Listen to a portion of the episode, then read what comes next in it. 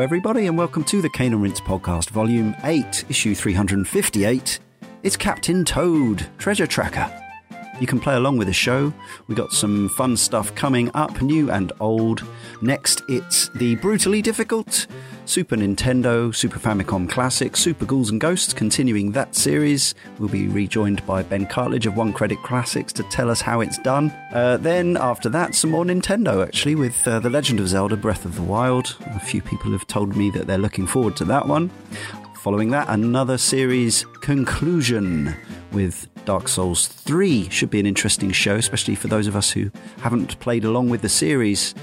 A curious beast, I think. After that, we'll be killing Nazis in space and stuff with Wolfenstein 2, the new Colossus. Also a series continuation, I guess, that one. I suppose there will be more and more as the years go by. Following that, though, a very different kind of a show as we talk about the challenging and interesting game, This War of Mine caneandrinse.com. You can find the full schedule. We've still had a few uh, requests on social media this week saying, Where can I see the list of shows? Go to caneandrinse.com and uh, click on the podcast drop down. It's in there. You can also go to the forum where you can also leave your feedback ahead of the show uh, regarding the game, and we may include it. You can also get each show a week earlier and, in many cases, extended compared to the non subscriber edition for just a dollar a month on Patreon, patreon.com slash rinse. That's like 77p, less than a euro a month. You also get some other good stuff, including a monthly podcast where we talk crap and some other bits and bobs as well. Uh, check it out, patreon.com slash rinse. We also have a PayPal if you want to just throw a coin in our virtual hat. We also have three other podcasts now Sound of Play on Wednesdays, Playwright on Thursdays, and The Sausage Factory on Fridays. If you like this podcast, you should definitely check all of those out. They're all very different to this, they're all very different to each other, but they're all equally quality, I like to think. Subscribe, review, and rate to this and all of those shows. Follow us on Facebook, Instagram, and Twitter to keep up with what we're doing. And I thank you for doing all that wonderful stuff.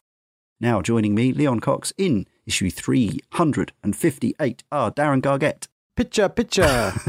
That's a deep cut for people who haven't been following us on Twitter on the 22nd of February 2019. That's uh, we'll, we'll, we'll get onto that later. Uh, James Carter.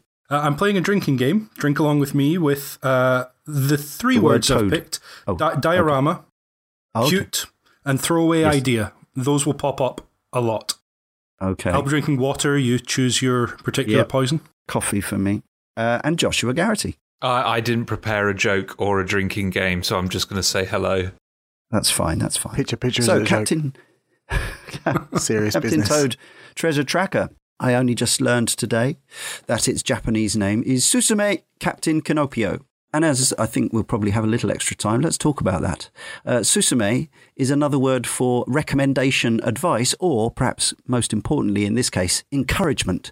So it's a title a bit like Ganbare Goemon, which I believe is translated to Go for it, Goemon. Mm. So I think it's like, Come on, Captain Toad. Yeah, nice. And the reason he's called Kinopio is, well, uh, it's short for toad. Obviously, I mean, we never even talk about the fact that he's called Toad, right? I mean, that's weird in itself. He's not a toad. He's not an amphibian. it's short for toadstool, mm. obviously. He's uh, he's like one of those forest fungi with a red and white cap. Made his first appearance, I believe. Can anyone tell me otherwise? At the end of the first level of Super Mario Brothers, telling Mario that our princess was in another castle. Yeah, the end of the first world. Yeah, yeah, yeah, yeah, and that seems right. Yeah, and seven others after that, mm-hmm. uh, six others after that, uh, and and possibly in the end sequence as well. Uh, his original uh, Japanese name actually. Uh, the Kinopio are like is a collective term for all the toads because right up until I guess the mid two thousands, the toads were just kind of a you know, they were all the same, weren't they? I mean, interchangeable, yeah. Um, but then you started getting ones with different coloured tops, mm-hmm. and in the case of Captain Toad, a clip-on headlight and a backpack. Uh, so Kinopio or Kinopio is a pun on the Japanese word for mushroom, which is kinoko, and Pinocchio. So this game was made by Nintendo EAD, the key studio of Nintendo in Tokyo, but assisted by One Up Studio. Mm. Now, One Up Studio were formerly known as Brownie Brown Inc., which I was always I thought a great name for a studio. Yes, they'd previously, as as Brownie Brown and One Up Studio, worked on some sort of probably less high profile games on the GBA and DS. Um, things like porting the porting of Blue Dragon to the DS and uh, Mother 3 on the GBA. They also uh, co-opt on development on Super Mario 3D Land, and obviously there's a link there with that, and uh, Triforce Heroes as well. Um, they've also since cooperated on Super Mario Odyssey. Uh, so the directors are Kenta Motokura and Shinya Hiratake, who between them, uh, well, Motokura worked on his first game was Pokemon Stadium 2. He was a character designer on Pikmin and on Super Mario Sunshine and Pikmin 2 and was also part of the Donkey Kong Jungle Beat team, worked on Super Mario Galaxy, Super Mario 3D Land and World as you'd expect, perhaps. Uh, and uh, Shinya Hiratake, his first game actually was Crystal Chronicles, Final Fantasy game, um, before moving on to Nintendo stuff with Mario Kart DS and New Super Mario Brothers, where he was a map and level designer.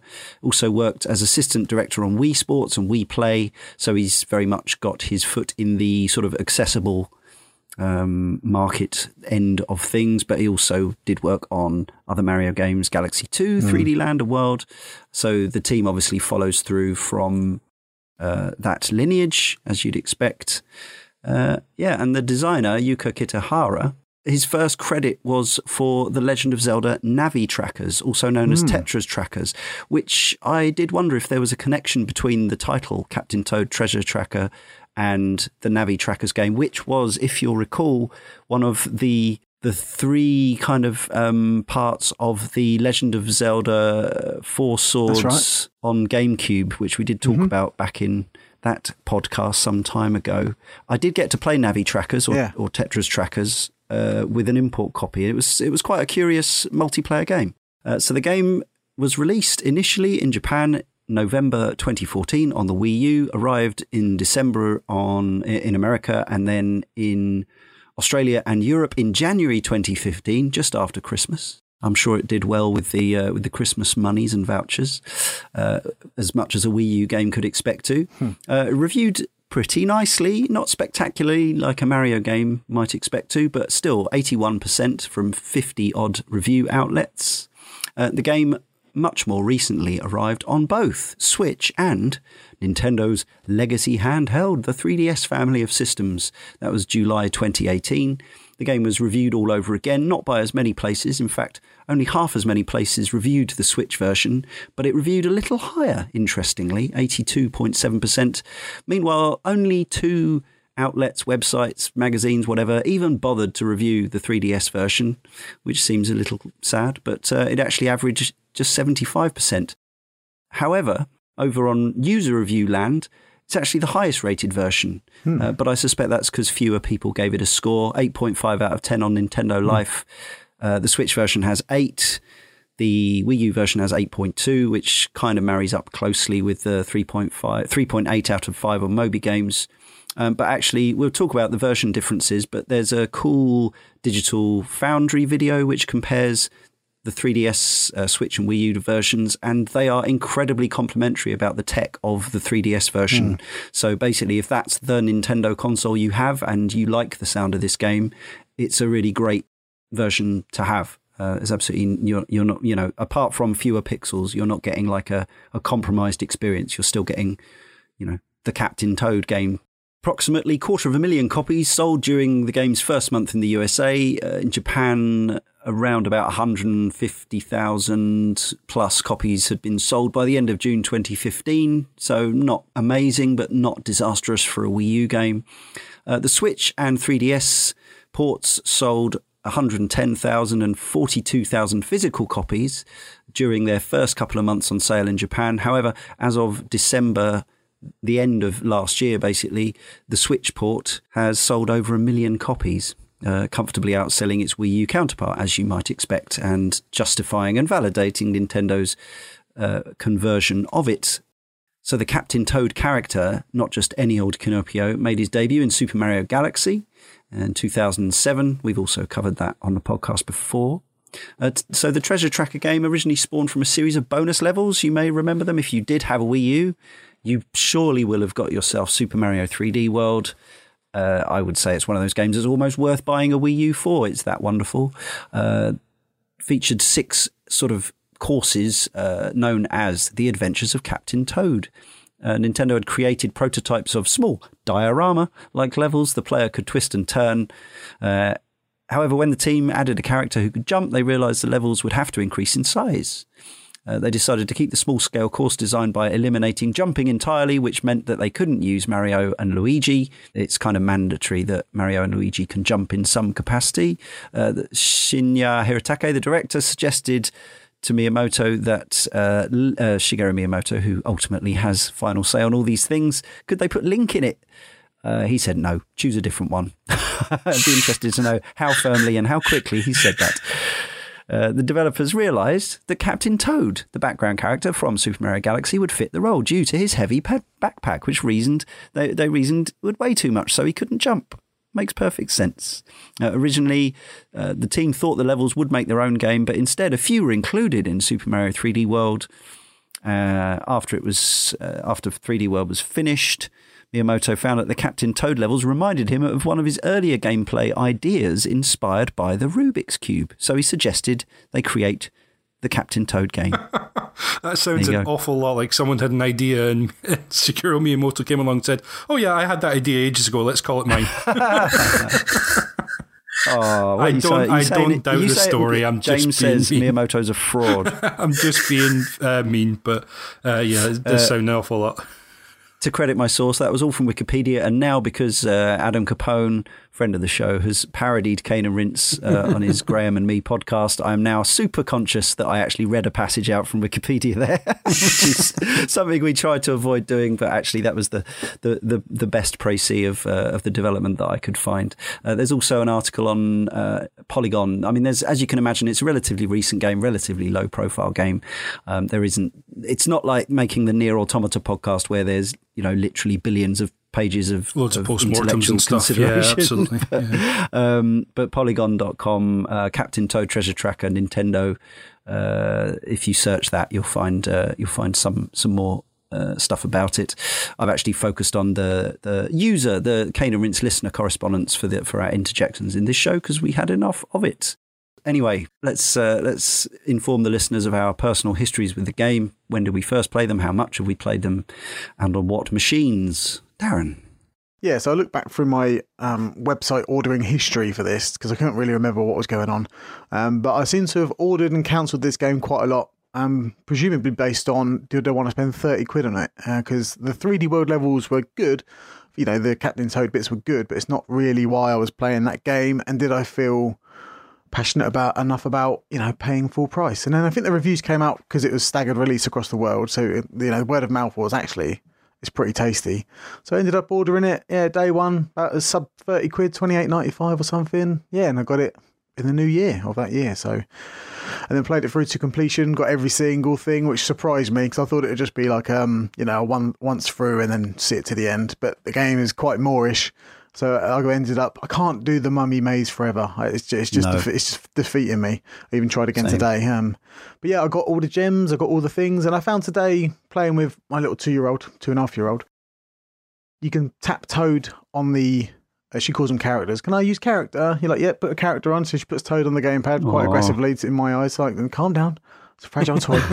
it's precious. It's not a toy. It's it's, it's, a, it's a collectible. And then she, she, she, you know she presses it on the gamepad, and then you have to find little pixel toads. So we did a couple of them today, and I think to myself, maybe I could play this again. You know, and find those little pixel toads. They're pretty cool. Mm. uh, yeah. So the game seems to have a lot more going on for it, uh, even on the Wii U. And I know the Switch version has been boosted with extra mods and cons yes. and stuff. So yeah, but um, yeah, as a as a look back recently, I just yeah, um, I, I enjoyed playing it, and uh, but when I it exceeded my expectations when it came out uh, to the point where I got every single thing possible at the time, and I'm looking, I'm looking to go back to it and ticking some more boxes.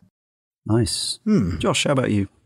Um, I wasn't day day one with this one. Um, I I I did really really love um the Captain Toad sections in 3D World. Little mm. mini games like that have a you know it, there's there's always a 50-50 chance that it will either be oh this is fun or mm. oh, this is really distracting from why I came here and this was a case where I actually felt they were a nice change of pace in between the, you know, yeah. the big elaborate Mario levels. So I, I really enjoyed them. I think the 40 quid price tag put me off for a while, um, just because even though I really enjoyed those levels, they didn't feel like something I'm I would want to pay, you know, full price for like a, you know, 10 hour, 12 hour type experience for. But the word of mouth just kind of didn't disappear. Like it, it got you know really good positive review reviews at first, but it was the fact that people just kept talking about it just over and over, and it just finally pushed. All right, i will pay the I'll pay the thirty five quid to get it, and it and it sat on my shelf for a while as something that I was meaning to play, and never really got around to it until um, I think it was end of 2017 where um, I finally picked up the Wii U copy and, and played it through to completion. Um, and then uh, basically uh, six months later, the Switch version uh, came out, and uh, part of me was like, "Oh, I wish I'd waited a little bit longer, and then I could have played it on the Switch." But um, I still had a I still had a great time on Wii U. Um, I haven't tried the Switch version yet, but um, it's on my on my wish list, and I want to mm. try it out in future. Yes, we'll talk about the version differences, and there are considerations, pros and cons, as you'd imagine. James, what about you? This game, it's funny we've, or you actually, Leon, have already mentioned Kirby's Epic Yarn because I my story with Captain Toad is very similar to my story with that, which is came out in, in Europe a bit later, so already got a good sense and lots of word of mouth reports of what the game was like. Um, I liked everything I'd seen about it. The idea of taking those little diorama levels um, mm-hmm. and and trying to make them into a big game did appeal. I was very nervous about how that would work as a big game, but enough positive word of mouth that um, yeah, I just got to January 2015 and thought. Um, yeah, I want to support games like this. I want to support the Wii U because apparently my pitiful amount of money is going to make the difference for Nintendo. But you know what I mean. I just wanted to to support um, something that felt like it was a bit different on a console that wasn't necessarily uh, doing all that well at the time, but I felt had a really strong lineup. And 3D World and 3D Land before it, I'd adored. And so anything that kind of stretched out from those games, I was interested in.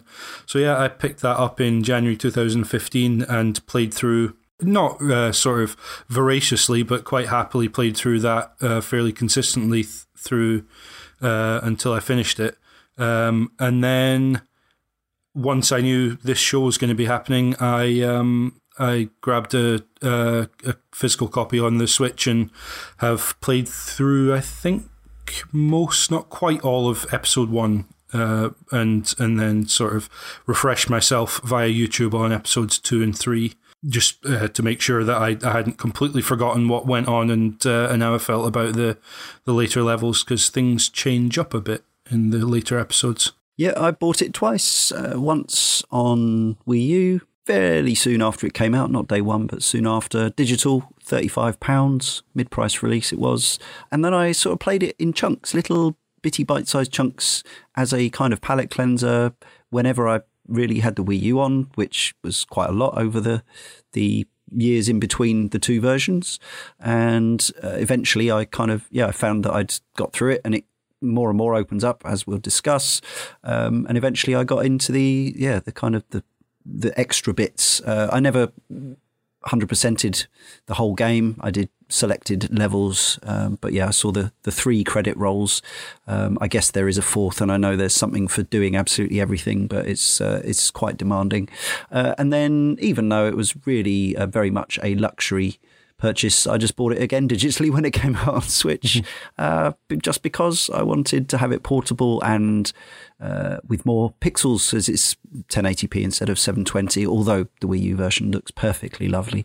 Uh, I was quite happy just to have it again, play it again, and I feel particularly vindicated in that now with the very recent announcement that they're they've they've patched it, they're updating it, and they're adding a little bit of quite affordable DLC. So I'm I'm perfectly happy to have double dipped on this occasion, and I'm also once again I'm back where I was with the Switch version, kind of where I was with the Wii U version, which is I've seen the the credit roll three times, I've unlocked even more stuff this time actually, and I'm kind of picking my way back through just when I feel like it getting a gem on a level where I missed a gem and, and all that kind of thing. Um, yeah, I've played it quite a lot, sort of on and off regularly since really the start of 2015. So four years, I guess. Um, we're also, as always, we'll be hearing from contributors to the and Rinse forum, caneandrinse.com slash forum. I think uh, Eric Bergman here may be a new contributor. Welcome, Eric. Eric says Captain Toad Treasure Tracker is a good example on how Nintendo are able to turn something seemingly absurd into something magically joyful. A Mario game without the ability to jump seems like it could never work, but here we are. What strikes me the most about this game is how well the devs have managed to optimize the limited space of the game's many tiny levels. Captain Toad being purposefully clunky and slow is not an issue at all with such brilliant level design. It's kind of the opposite of open world games with so and so many square kilometers of empty empty fields to, quote, discover. Art and graphics, then. Uh, I think they are what you'd expect. Uh, I don't think that aesthetically, anyone who is immediately and automatically completely turned off by the fairy tale, children friendly, surrealist whimsy of the Mario universe is going to get on with this game at all. Well, are you even listening to this podcast? I don't know. Uh, possibly. Suits from the forum, who we're going to hear from quite a bit because he has really gone to town on this game, uh, says the graphics are good. They're very much taken from 3D World's assets, which is fair, and something I wasn't really burnt out on anyway, and wasn't even aware of until I thought about it preparing this. Water looks stunning, and the clockwork nature of the levels and environment all come together to give a micro world with routine separate areas, nooks with crannies, and secrets. I suppose that's the very nature of that Hakinoa that they are trying to mimic. I love it. So Hakinoa is uh, the is the Japanese word meaning boxed or miniature garden. Uh, origin derived from China's seventh century uh, scale model for designing arches, uh, and also they also use the word Hakinoa to refer to sand play therapy, which is nice. Oh, nice. Uh, so yeah. So yes, talk about the visual design. Um, I mean, obviously, it's the Mushroom Kingdom, but is there anything which about that? I mean, let's think. Let's let's let's talk about this as if we haven't talked about the Mushroom Kingdom before. uh, let's let's think about what we like and, and don't like, what appeals and what doesn't appeal visually and aesthetically, what works and what doesn't. Uh, Darren. Yeah, you know, um, after playing it on 3D World, you kind of had an expectation, you know, because you've seen what they were going for. So you kind of went in thinking, you know what, they're just going to have more of these levels. But I think it goes above and beyond that. Like they they feel a lot more detailed and complex. Like um the first poster contributor posted uh, said, you know, the open world games are there to be discovered, but this game feels more like a like an adventure. You know what I mean? It, it feels like more of a uh, each diorama is um is more discoverable than you know some games that come out today. And uh, Toad absolutely represents that in his uh, animations and his kind of his, you know the noises and the kind of the little things that he does when when you poke him through a little cave hole and he looks out the other side he gives out some mm. sort of representation to show just how much kind of it's kind of like a little mini reward for you for finding this little cave and you know poking mm. your head for, you for a few coins. You know, the actual reward for me is Toad looking around thinking this looks beautiful, and it does. Like it really does. I do. Uh, the Wii U for me was such a groundbreaking moment in terms of visuals because you've always, well, I've always wanted to see Nintendo in HD. Like, yeah, you just knew that those visuals one day were going to pop. Like Galaxy looked really nice and it still does, but you just, when I first saw in 3D Land actually on the 3DS, mm. uh, when you're running up Bowser's Castle and it looked all wet and shiny and it all looked like there was a lot of bump mapping going on and all those, you know, words that you use to make games sound cool. You're like, oh god, Nintendo was so close with making games like Mario games pop and um, hmm. and and then you know 3D World came out, and then this like this just totally just swept me off my feet with its visuals because it's just so charming. But everything again looks so I've said this before about Nintendo games, but everything looks so chunky and so real, and like you can grab it, and like you do, you Yeah. do want to spin that diorama around and have a little, you know. I mean, unfortunately, the Wii U gamepad does kind of get, you know, it gives that kind of, you know, you you like you are in control, but sometimes it's a bit too fiddly. But that's for another. Moment. also, you does feel in a um, sort of symbiotic way. It does feel like you've got something. I know some people sort of complained about the Wii U gamepad feeling a bit Fisher Price or whatever, but actually, it does give you a sense of holding something tactile and substantial in your hand. So that it does feel like there's a connection between the Yeah. levels and your controller on on the Wii U version in particular. Yeah, and I just like just uh, reiterate like the, the visuals for me are just they're absolutely spot on, and like they- they go above and beyond what I was expecting. Like even just for the it's the little tiny details in this game that make it for me. And like those um they're, they're called the guys who run left to right with spikes on their head and they try and get in your way. Like they're, their little faces when they're like scampering across left to right like a crab, just trying to get in your way. Just like just the little things like that. You know, they um, personify what Nintendo are all about, and it is the it is the tiny details, uh, but they all come together to make a complete package. And I do think aesthetically, Captain Toad, well, yeah, went above and beyond um, my expectations. Like even playing it today, like the water levels, you see all the Goombas in the little floaty rings, and Yeah. it just really gets you. And you think, oh, this is what this is what gaming's all about. Really, it's just about just pure fun and just. No, just it's killing things and blood. Don't I mean, I, I. I did try and jump on their heads immediately after I saw them chilling out. So, you know, they did deserve it. But yeah, um, overall, I still think it's a really good looking game. And I haven't seen it on any other uh, handheld console yet.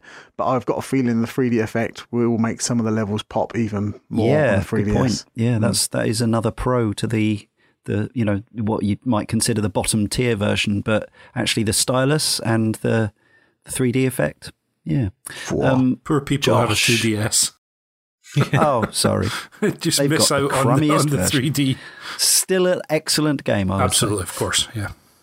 Josh, graphics wise, Yeah, I uh, what I this might sound like a weird thing to say, but like w- one of the things that I find appealing about um, Ma- the Mario games in this kind of in this kind of realm of aesthetics. So uh, Odyssey and Sunshine um, also have really colorful, beautiful um, art styles, but they they try to ground Mario in some kind of reality. So um, Odyssey had you know the some forest areas, a city, and all of that, and Sunshine has the the you know the sunny beach town, um, whereas Galaxy and the 3D Land, 3D World games have this kind of absurdist, really creative, with no real concern about the reality or physics of how these structures would all work together.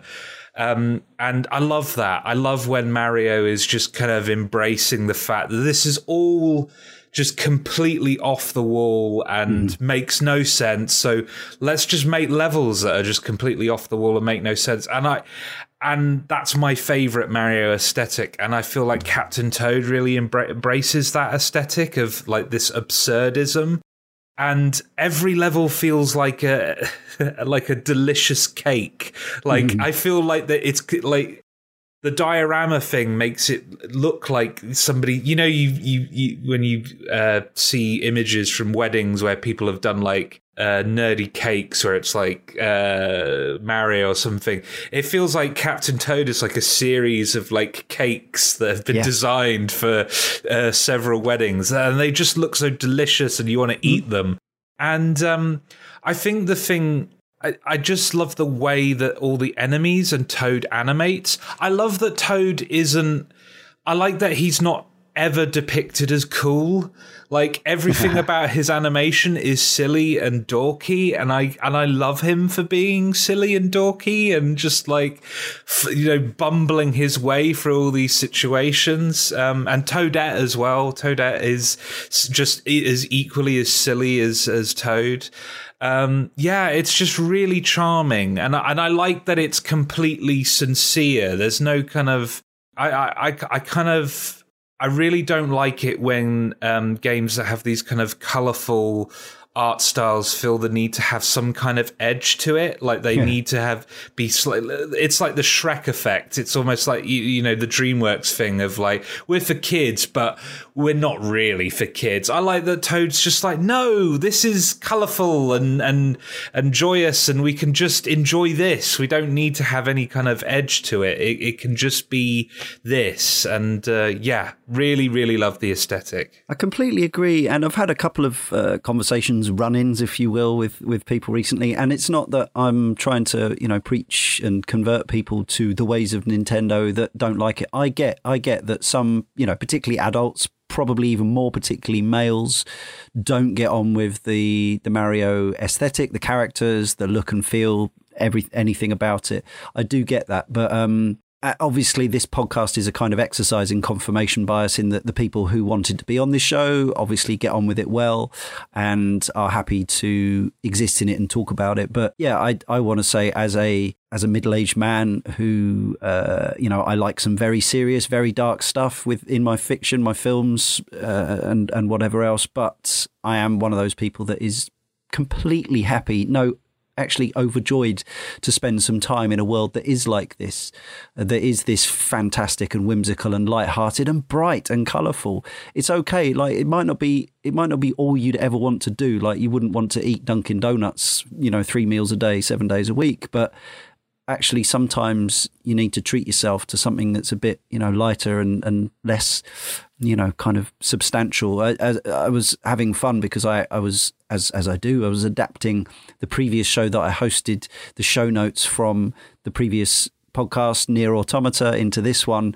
And it was I you know I loved making that show. I think that game's really interesting, but it was quite fun actually just chopping out the the the, the uh, bullet points saying you know like uh, allusions to philosophers and stuff like that. Like no, this is this is none of that. There's there you know we're not talking about a spoiler warning. We're not talking particularly about the scenario. This is just whimsical fantasy and it is completely family friendly. Um, and if you are one of those grown ups who is quite happy to enjoy stuff like you know classic Muppets or that more that that stuff that yeah where if you don't feel that pressure to be a quotes grown up then mm. I think there's a lot to love here but again I understand that not everyone it just feels like they want to ever be in that space so yeah, we we can you know I, I, don't expect this show to convert anyone who doesn't get on with the with the Mushroom Kingdom and Mario, um, Nintendo and Mario's kind of aesthetic from the off. But if you do like it, this is as good a I think this is as you know a higher quality as a, a rendition of that stuff as as Nintendo have made really up until Odyssey maybe. I think the the interesting thing about that is for we're talking about say the assets coming from 3D World and and it being a kind of recognizable representation of the Mushroom Kingdom. But for all that being true, I was surprised at, for all of the familiarity, just how much. Um, with the aesthetic and also with gameplay mechanics that we'll get onto uh, later, um, but with the aesthetic in particular, how they managed to still make it feel fresh by not overdoing it. There were haunted house levels in the game, but I didn't feel like that was overplayed. There were kind of straight sort of maze mushroom kingdom levels, and that when those popped up, I was delighted to see that as well. And then there were, I really liked the there were I think f- four of them, um, the kind of pagoda tower levels where you're going around the outside of this white, very familiar looking um, sort of structure. And it has all the trappings of, of a, a Mario game and, and the games that we've talked about in particular but it felt fresh and exciting. And when a pinball level popped up, or a level that had like a, a disco effect to it, these are all things we've seen done in Mario. There's different sort of themed levels, and they do a really good job of bringing bringing out of a uniform aesthetic something unique. I think they do that here, and they have a really uh, it benefits the structure of the game that it is just this tiny little, as Josh says, this bite sized sort of cake Sean S. Thomas from the forum says From the moment I played Captain Toad's inventive diorama levels in Super Mario 3D World on Wii U, I was a fan. There weren't very many of them, but they were such a welcome change of pace and so charming that they became my personal highlight of the game. So when they announced Toad was getting his own title, I was delighted. I loved that it was a mid price release on Wii U and didn't outstay its welcome. I breezed through the main campaign in a handful of hours, but I loved these little worlds so much that in a rare exception to the norm, I replayed it all to hit each level's bonus objectives. A few of those gold mushrooms were verging on plain unfair, and I did need to Google a couple of the invisible ones. But on the whole, I adored tackling some of those levels, knowing it could be done in five moves, or that the answer was there somewhere. There was something incredibly pleasing about turning those little micro worlds around on the Wii U gamepad as if they were mini terrariums and finding hidden doorways, lifts, or objects hidden in plain sight. It's really solid to control too. Because of the lack of jumping or inertia, it felt grounded, and the Toad family responded exactly when I needed them to. I also loved that the storyline flipped halfway through and he took control of Toadette. She seemed to control identically, but it felt refreshing for a Nintendo game at the time not being about a boy saving a girl and to veer away from the handful of core licenses that the company repeatedly returns to. The Wii U era was barren at times, but Captain Toad, along with Splatoon and Mario Maker, showed that a new generation of Nintendo talent was starting to make their mark and bring new ideas to the table, and it's why I hold it so dear to my heart. Gameplay then. Uh, let's kick us off. Let's let Suits kick us off. Nicholas Suiters from the forum says movement is slow, sometimes a little too slow, I feel. There is a sprint button, but it's minimal at best. The turnip pulling is satisfying, and dropping onto nasties is solid. You also get a nice pop feeling when you land a vegetable onto something. The turnip shooting is snappy, fresh, and feels good to control, whether it's from the minecart levels or the mounted cannons. It feels fun and satisfying to do. The sound effect is like a little tap or pop, which just adds to the satisfaction of spamming turnips into a gaggle of Biddybuds or blocks. The runner levels are a happy break, also, I feel. Initially, they maybe feel too hard or tricky, but once you get used to the layout and the timing, they are fun and require a good amount of thought and reaction skill to master. So, Suits mm. kicks us off there not only by talking about the the feel of the game, which I agree is incredibly poppy and snappy. Um, it is true that Toad and Toadette feel a little bit uh, underpaced at first, but you do get used to using the the sprint button, which perhaps hmm. uh, it's you know the the game is designed around them being running at the pace that they uh, they do, um, but also his post also uh, alludes already to the sort of the variety of levels that you get. So as well as the diorama levels, I mean they all are all based around that, but you actually get some sections where it goes into first person and you start uh, sort of Pokemon Snap style almost yeah. shooting at stuff. Um, yeah, it makes yes, you wonder with, with the sprint if they were uh, maybe at one point it was all, all analog control and they found that most users was just sprinting around everywhere but you do need to kind of finesse yeah. you know you do have to yeah. slow down sometimes because even though the controls are snappy and poppy mm. which is great because you could easily see this game being one of those games where the control movement f- kind of feels weighty. But you know, the, I could in, an alternate timeline, I bet there's a version of this game that is that, and it's just like, I oh, know this needs to be, you know, absolutely pinpoint precision with your controller because you do need to, um, yeah, you do need to think before you walk sometimes in this game, and uh, should become a cropper. Uh, but yeah, those um those runner levels, and you know, so I'm flicking through the books uh, this evening, like looking through all the levels and stuff. Like, there's just such a wild variety as as a Nintendo game does and has at that at that era. It's just like you know, fair enough. Some of them looks like they're taken from a Galaxy game, like where you jump, or no, not jump, but where the panels flip, for example, probably in time to the music. It, there are some recycled ideas from previous Mario games. oh yes, it, it never yeah. it never feels never feels cheap or or lifted. You know, it felt it felt like they had an idea and they were going to make it work within the constraints of Captain Toad. Mm. I mean, this works in, in, in both conversations we're already having about the aesthetic and the the gameplay mechanics. Is there is a lot of Mario in this game, no doubt. The key mm. change is the uh, the movement of your your protagonist, your avatar, being uh, as it is lacking in jumps. Uh, in a way, the the dash button is a throwback to the to Super Mario Brothers, isn't yeah. it? Uh, uh-huh. To the to the two D old school era. Um, but yeah, there's it, it's actually interesting while you're playing it, sort of um, trying to sort of consciously, mentally unpick what's a new Captain Toad thing and what's a Mario thing because tons of it, you know, power blocks and picking vegetables and collecting coins and one up mushrooms.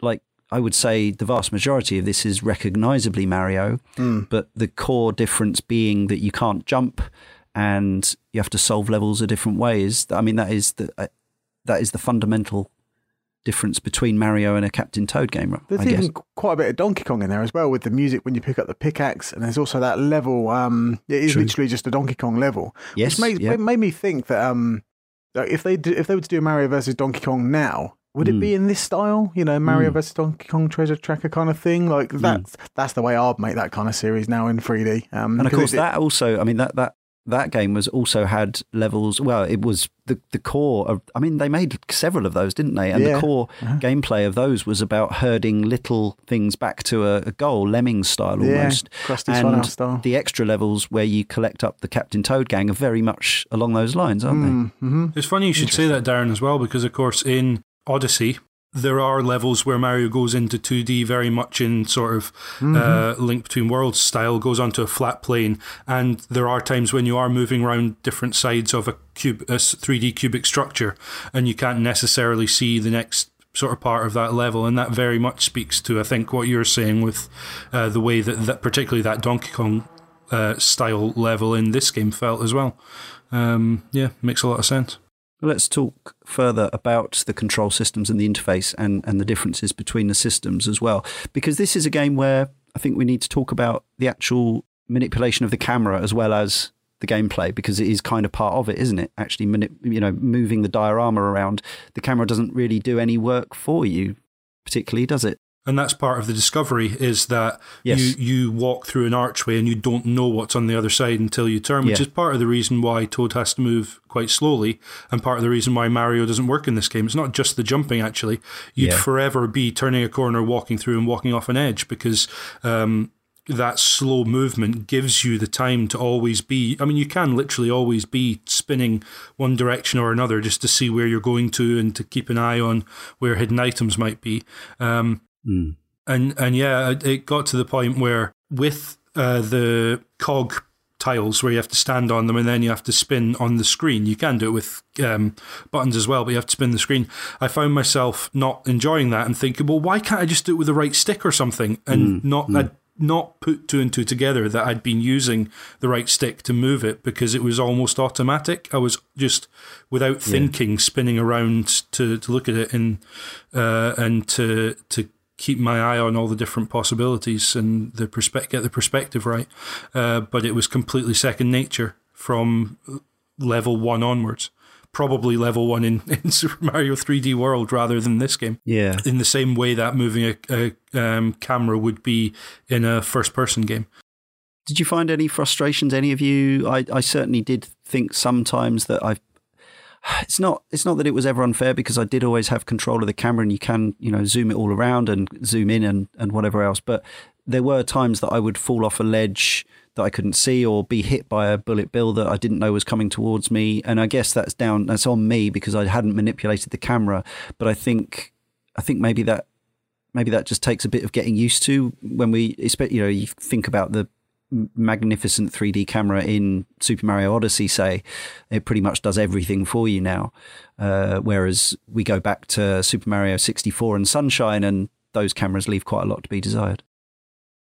I never really found many frustrations from that point of view. I mean, usually you could take a hit and then recover, you know, from the old mushroom mechanic.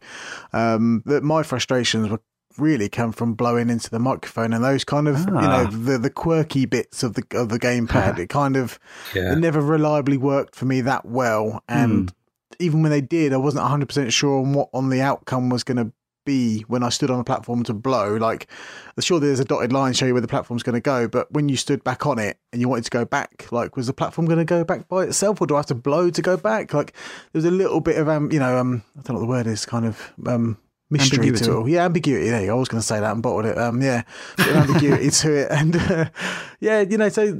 Uh, but I never found it a challenging game, and I never found it was cheap. But like I say, I never found it to be, you know, if I got hit, I was like, oh no, I'm going to lose loads of progress because the levels are short, and you know, you could just Yeah. bounce back into it straight away without feeling like you've um, lost a lot of time. I think I it, it, it wasn't particularly the the ones where you have to blow um, in order to get platforms to move. They, they they didn't bother me so much, but there were moments, and I'm pr- I don't know for sure, but I'm pretty sure this is probably solved in the the Switch version. But um, in the Wii U version, at least, um, there were moments where you had to. Um, turn a wheel on the Wii Yeah. U screen in order to manipulate something. And the wheels on the Wii uh, the Wii U gamepad, but it's not on the screen. So it, there was this weird thing where I'm playing it on the TV and I'm having to look down on my controller to see what I'm doing because it's not. I I don't trust myself to be able to do that and look at the TV at the same Yeah. time. And when they were first introduced, it was fine because there was no threats. There wasn't any enemies coming towards me. So it was just a simple case of, oh, okay, I, I'll look down at the Wii U pad, easy peasy. But then as the, you know, the challenge escalates, it does ask you to do that while there's, you know, like a giant lava dragon firing Yeah. stuff at you. And Or, or you're having to aim a bullet bill at a block or something that's moving. Yeah, in one of the yeah, earlier exactly. levels with that, and in that, yeah, and it's not it i mean it's to, you can totally get used to it and and get the timing right. Um it, it's easy to overcome but it's it's just like a minor I- irritation in something that otherwise feels really slick. Um and yeah i just i'm, I'm not used to the, making that kind of compromise um in a in a mario uh, a nintendo mario game. It feels like that's kind of stuff is almost always accounted for and it felt like a slight oversight if it was in any other game i'd probably be more forgiving it's just that i i'm used to nintendo kind of holding wonder- themselves to a slightly higher standard It's the Yoshi texture thing, isn't it? Remember Yeah. Yoshi's Woolly World? We moaned about the textures being a bit rubbish, and uh, so it reminds me of that a little bit. Like because it's a Nintendo game, you are a little bit more nitpicky because you kind of expect every Cranky kind bits of stand out. Yeah. yeah, Yeah. yeah. it is obviously the game an issue with the game, but it, it seems like that's a little bit of the agony and the ecstasy of the Wii U inherently is that you had hmm. this second screen, but unlike a, D, a DS or a 3DS where they were right next to one another, they weren't. And there was this notion that, say, in a ZombiU or something like that,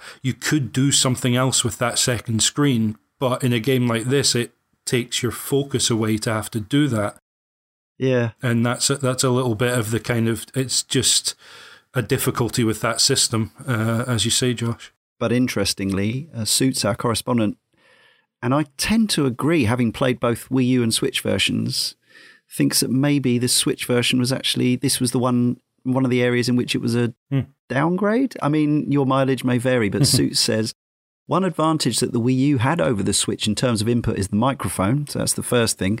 Uh, and this is my interjection. Of course, we talked about this before, but Famicom, the original Japanese NES, had microphones in its controllers as far back as 1983, Yeah. I think it was. So this is something that Nintendo have always been trying to incorporate. Famously, you could uh, utilize those. We talked about it in the Zelda podcast, didn't we? The original Yeah. Zelda, because you could. Uh, you could make noise or not make noise to attract certain enemies and stuff like that. So this is something that Nintendo has been playing with for decades. The Switch does not have a microphone, but of course you can plug a headset in because it's not built in. They're not using it in any games, as far as I'm aware. Because uh, I mean, they're not even bothered about voice chat. In fact, they actively seem to discourage it.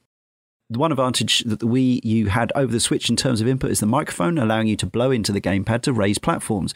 This is simply changed to tapping with your finger on the Switch. Believe it or not, simply raising the gamepad to your face feels much better, in Suit's opinion, than t- taking your hands away from the controls to finally touch something on the screen. The constant motion icon on the switches screen is annoying. There's no way around it, unfortunately. I've gotten used to giving, uh, moving it to the edge of the screen and fixing it there with R3. It's still there bobbing about, but it is better than having it slap back in the middle of the screen all the time. This is dock mode, obviously.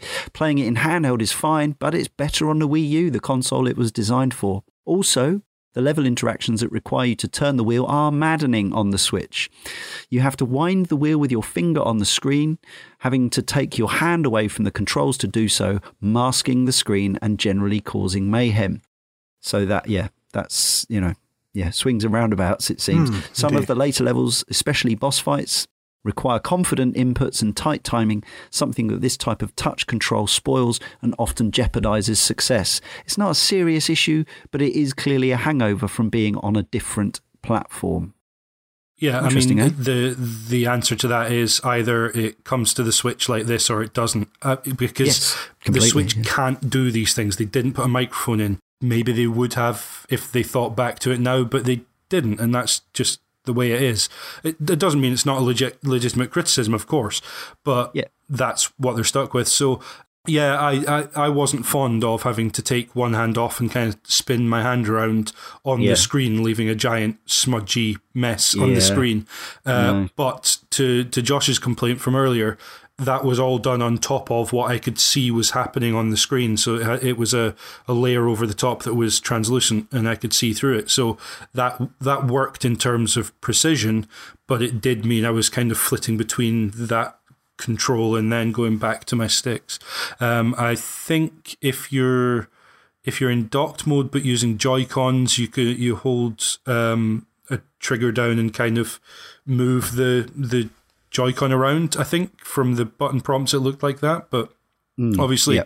that's that's just something Yes. they had to account for um, with the the different input issue. Yeah, I tend to play on uh, Pro Controller, docked. That's my. I mean, obviously, I played it a lot handheld as well, but it, my choice. I prefer to play docked because I think you know in 1080p this game looks absolutely gorgeous on a big telly. yeah. Um, but it is true. I think the the sort of reticle or whatever they've put on f- with which you can manipulate stuff, which is motion controlled.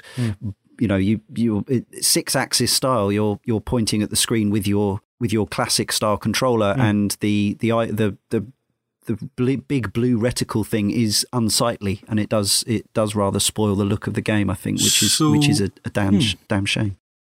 Uh, handheld modes, you can do that by touching the screen onto. You can like uh, you can cause an enemy to kind of get stalled Yeah, for a second. St- stunned briefly. Yeah, You're, you're just tapping, and, and the blue icon comes up where you're tapping in order for that to happen. But yeah, Yeah. it's not there all the time. Sure. yeah. Um, th- This reminds me of something like Tearaway, which was so clearly made for the Vita that Mm. they just had to. Like having the touchpad on the, the PlayStation 4 controller, sure, helps with that. You've got an option there, but it's so clearly made for the Vita that it require, must have required a lot of kind of swearing at earlier decisions you might have made to suit one particular format that don't happen to suit the, the other. So, So I suppose the thing we should talk about are the the kind of solving of the levels. The main thing that you'll you'll spend your time doing while playing Captain Toad is going through level after level. I haven't actually count. I was going to count them up for the show. I think it's there's twenty something in each episode. Uh, a little less than twenty in episodes one and two, and then a few Okay. more, a, a few more than twenty. But yeah, sixty-ish in total. comes out fifty to sixty. I would think. Yeah, somewhere around there. Yeah. Yeah. So it's uh, a decent amount of levels. The key aim in each one, the the thing that you'll want to do, although all you actually have to do is get to the end, you'll eventually get locked out of later levels because you'll have need to acquire gems to unlock later stages. The gems, there are three of which precisely on every regular stage. Uh, you can complete them. Once you've got one, it stays got. Well, this is something that definitely wouldn't have been the case in the 90s or possibly even the 2000s. Yeah. The fact that once you've got a gem, it remains yours. That's so modern game design. I love it for its convenience, but equally, there is part of me which kind of thinks, yeah, it's a, it's a bit too generous in some ways because you can kind of die to get something and then you know you'll know you've got it and you don't even have to worry about getting back to where you were kind of thing. You'll rack up enough lives to never worry about that particularly. But yeah so really i think the thing that even if people don't 100% everything with the golden mushrooms and the pixel toads i think the, if people were going to 100% anything it would be getting three gems on on every stage because that is the kind of the the basic completion. Um, so yeah how about how about them levels and getting them gems um, the process thereof and and some of the ideas and notions and concepts that go into designing captain toad's levels? It's not fair because this predates any kind of mobile game, but the way that obviously this looks now is very much like puzzle games on mobile devices, which is you've got each level and you've got a certain amount of things to collect, whether it be coins or stars or gems or whatever it is, um, and and further progress is gated by how many of those you've got. You don't have to get 100% in every level, but you probably have to get half of them in order to be able to kind of keep progressing. And that that probably sounds like it's a it's a dig because it's something that if you play any number of mobile games, um, you're you're used to seeing a lot of. But in this, it really worked for me. Uh, if I finished the level and hadn't got all of the gems, I immediately didn't even think about it. I went back in and, and at minimum got the gems. Right. The the optional objectives I would then go back in and, and often you can't get all of the gems and do the optional objective at the same time. Sometimes Uh-huh. it's a minimum, like if you're having to, to use a cannon to shoot uh, turnips, or if you're having to manipulate the level in terms of sliding blocks or anything, there's a minimum number that is the target to do the optional objective, and you just can't do it to get all of the gems. So it does require multiple playthroughs. So to to speak to to you, Leon, saying it, it's maybe a bit generous with giving you the gems just as soon as you pick them up, whether or not you then go on to finish the level or or whatever. I, actually, I think. What they wanted to do was make that the case, but encourage you to go back and play through to get to try and find Pixel Toad or or the Golden Mushroom or to do the optional objective. I think that's where they wanted players having to play multiple times, and I think that's a kind of a neat way of it always being a reward and not a punishment to get you to do so. For me, I found playing each level. I, I've mentioned this before on previous podcasts, like Resident Evil One, uh, the remake. I, I like conquering areas and knowing that I've done it and that I, I don't necessarily have to go back. So, like in in Treasure Tracker, for example, like you, you create shortcuts for yourself, and you know you make things happen that kind of alleviate if you do fall down then you can quickly get back up but i like the notion of going some, starting from start to finish if I, if I go through this area here i tick off a few boxes and go right i've done that bit let's move on to the next bit and then kind of like take each level bit by bit by bit by bit and when you get to the end you think yeah i really feel like i've conquered that and sure you do have to go back in to pick up a few bits here and there which i had no problems with because once you'd finished the level and you've kind of well from my personal experience i kind of eat as much as I could out of each level and then go back into it again. You've kind of you're going in on a, on a much stronger foot and you kind of get the uh, other objectives done straight away and it's just like yep done bingo. Working your way through each of these levels, you know, slowly chipping away at some of the walls with the pickaxes and taking down the enemies bit by bit and knowing they're not going to come back for the most part. It's just there's a great sense of kind of ownership of these levels, and you're like, right, I've I have done that. Hey, wicked! Like you know, we can move on to the next one, and then discovering the next one, and peeking in and seeing like the wall go like you know transparent or see through like and you get to peek, poke inside these little in the train level was the level I played today and I thought oh god I'm really finding like a great satisfaction of pushing forward past each carriage and going right that carriage is done what's in the next one? And they're only like mm. small carriages but there is a there's a great sense of kind of satisfaction of clearing an area knowing that you don't have to struggle not struggle but you know like endure it again. I know i'm making it sound like it's dark souls but honestly like there's just a great sense of just like right that's done cut it off move on to the next bit and just like i've conquered that bit toad is you know captain toad is on form here and yeah we're, we're marching on forward One of the things I really like about Captain Toad, and, and honestly, this is true of a lot of the, the more recent um, Mario games, is the free gems. Like how many I choose to collect out of those free kind of shows my engagement and love of that level. So one of the one of the reasons why I like the, that design, that having those free collectibles, is if you come across. So this is going to be blasphemy for some people, but I've never been a fan of the ghost levels in Mario. So if you come across a ghost level, and if I come across a ghost level, I'll be like. Right, okay, I'll find whatever gems I can find so that I can progress and then I'll move on. But if I find a level that I really like, it's like, right, this is a level that I'm going to completely rinse of uh, every collectible I can get. And I like that kind of customizable difficulty where you can choose your level of engagement with every single level of the game. And uh, yeah, Captain Toad does that wonderfully. Where if you really like a you know a level's aesthetic and and whatever mechanic they're playing with, you can you know do a deep dive into it. You can just completely explore it and and see all the nooks and crannies. But if you not you you know you're not feeling it collect you know maybe one gem maybe two if you're lucky and then you can move on and you don't have to waste waste time on levels that you're not absolutely in love with. And uh, yeah i love that design. I know what you're saying about the ghost levels. Like, I have to be in the right frame of mind to be pranked. Do you know what I mean? It's like you're setting yourself up Yeah. to be knobbed around with for a few minutes. You're like, all right, today is not the day that I want to have the Boos giggling in my ear hours every five seconds. I don't- I'm going to open yeah, the doors door. and- disappearing in a puff of yeah, smoke. That kind that's of thing. it. You know, you, you have to be in the right frame of mind for a ghost level, a boo level, and especially one where in Captain Toad in particular, you've got that house with a million doors on it, and you think, Yeah. yeah, here we go. Give me the runaround, labyrinth, David Bowie. We're going to do some silly, J- you know, capers. it's just like, all right. Yeah, that that was exactly the level I was thinking of in my head when I I, could was just see saying you that. rolling your eyes every time a That's door just, pop- ah, puffs just. Well, there's no way of knowing until you try it. So That's it's, right. it's, yeah, and it's that's what, that's counterintuitive what to. I'm, yeah, that's what their normal annoys me. Just Yeah. just give me a level and uh, yeah. Anyway, Stop messing me around. Stop having fun, you stupid God, I hate. Nintendo. yeah.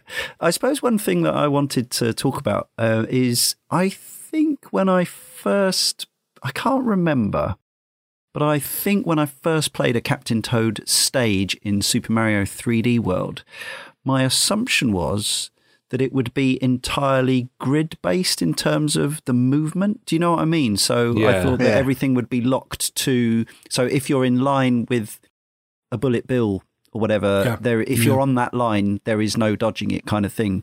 And that is true to an extent, but actually it it keeps enough of the 3D Mario world stuff to allow you that room for maneuver. So it's not as completely um, bespoke as a traditional puzzle game. Um, I, I'd almost go so far as to say it's yeah, it's not the case. Like the little pools of lava, you can edge past those, and Yeah, and you, exactly. you can kind of juke uh, enemies that are following you or running at you. Hmm. Uh, like several of them do, they chase you all in, in different ways, as you would expect from the characters as enemies in Mario games.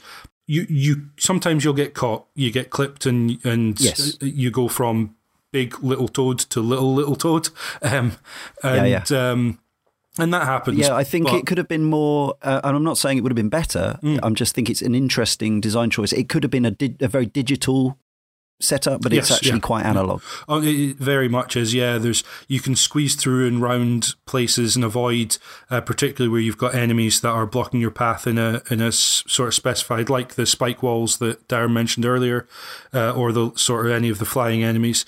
You can kind of squeeze past them and, and make use of every pixel in that respect in a very analog way. Yeah, definitely. Yeah, so I think that's what probably makes it still, despite the lack of jumping, makes it a platform puzzler rather than a pure puzzler. Or uh, we were talking before uh, on our Ghosts and Goblins Makaimura show from the original game how back in the day, uh, before the term platform game was completely commonplace, we used to uh, refer to them as levels and ladders game, and it's actually it's it's uh, it, it's kind of harks back to some old, some really really old '80s style levels and ladders games in in that respect. It's like um, everything's got a certain width. Not everything, but a lot of things got a certain width, and the platforms have got a certain width. You know, so like, yeah. uh, like you say, Bullet Bill or or the Wall Eyes, they have a certain width, and they're going to take up a certain amount of space.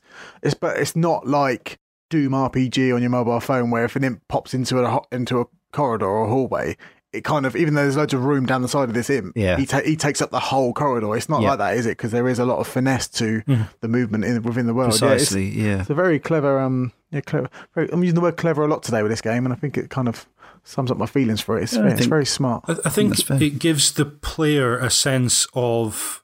It, it gives, sorry, actually, no, it gives the puzzle a sense of not being just solvable in these three ways that were designed. it very much yeah. is solvable in the three ways as designed.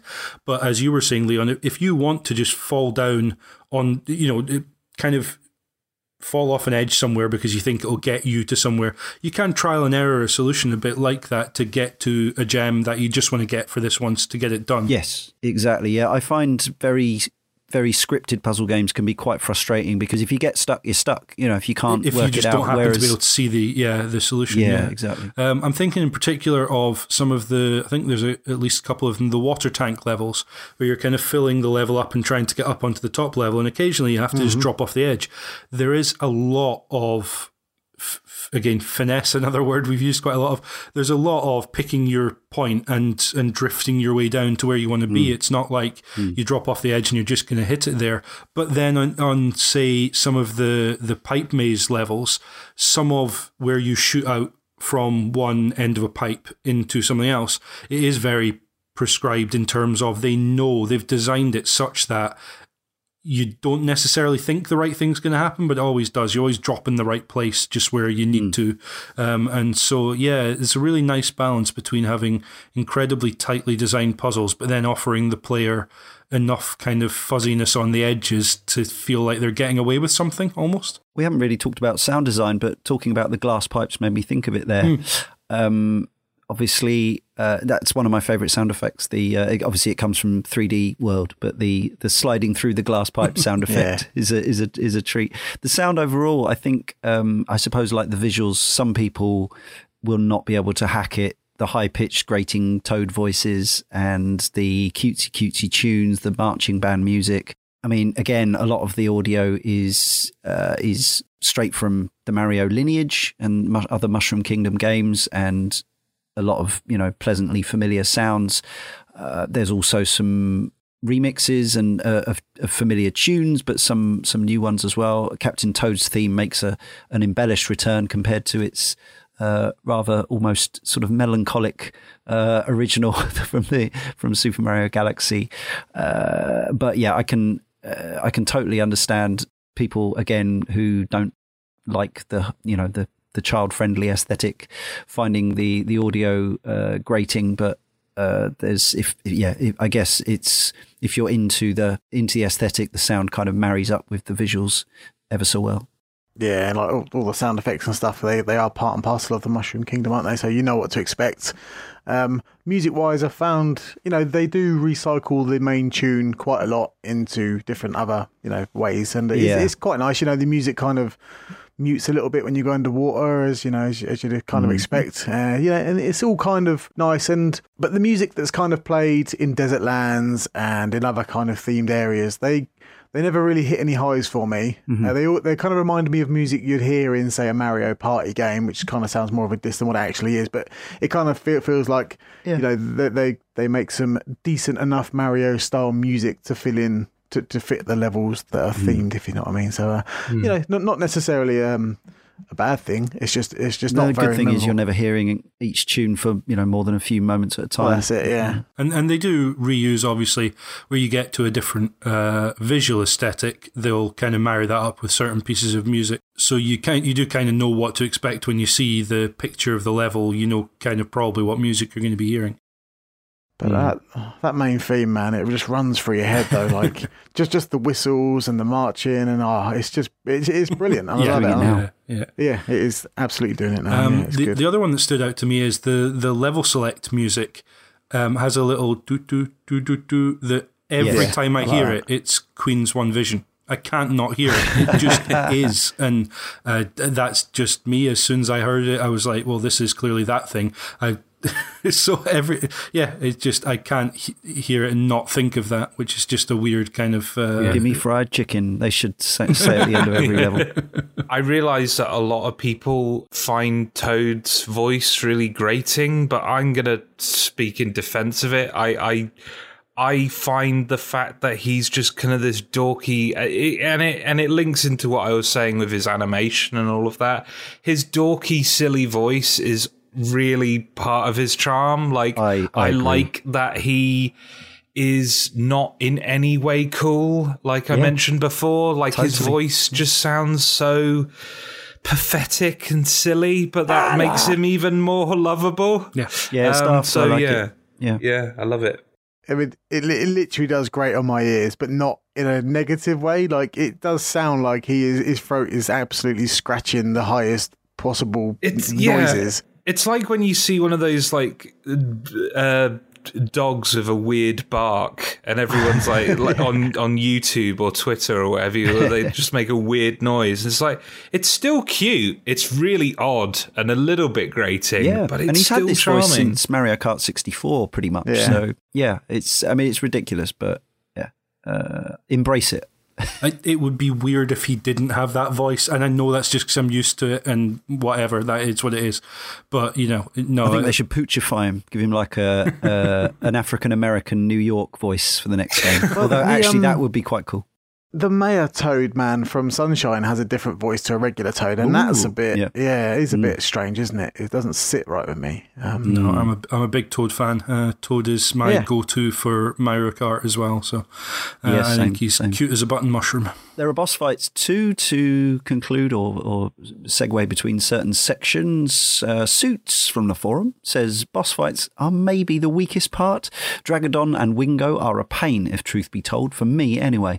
I understand they're a means to an end, and because of that, I sort of accept them as being a key part of the experience as such.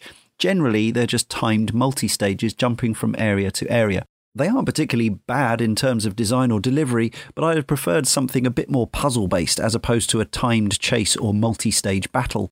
It would have been fitting to the theme, I think. You guys, what do you reckon?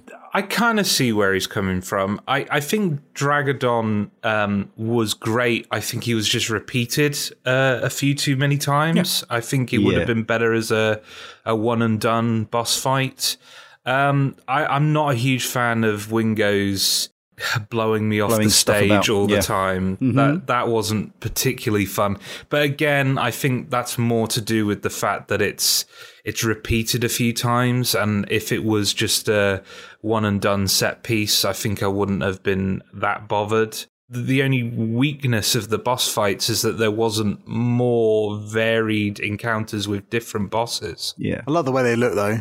They do. They look like they are prime for plushy material. The animation is astounding, like Pixar quality realization. One curio that Digital Foundry spotted is that uh, I guess to keep the frame rate up, the uh, the the the Draggadon stage on Switch runs at a lower resolution than the entire rest of the game. uh, it runs at 720p, same as on Wii U. So the the boss fights and the turret levels, uh, or the minecart levels, I should say, for example, I, I get why they're there to break it up and having the kind of Draggadon in the middle of the episode and then Wingo towards the end, although not necessarily right at the end, depending on how it worked out.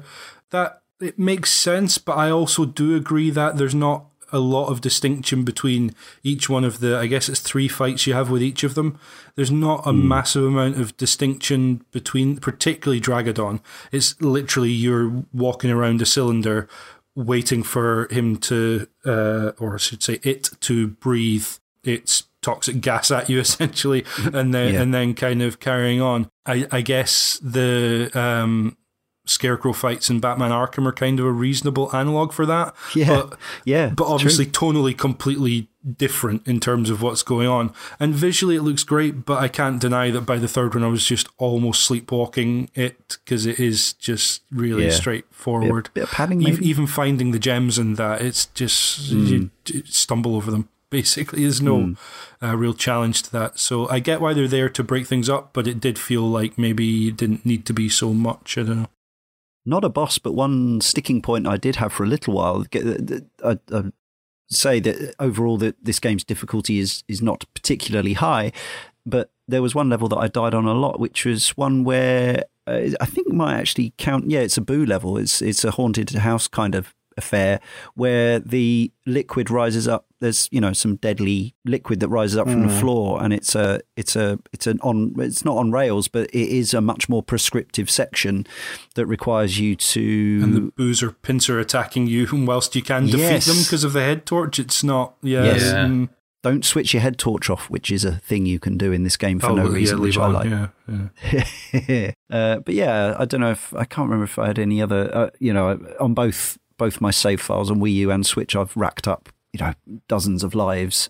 But there have been there have been moments when you know sometimes it's you just oh, it's a game where being overly hasty won't do you any favors.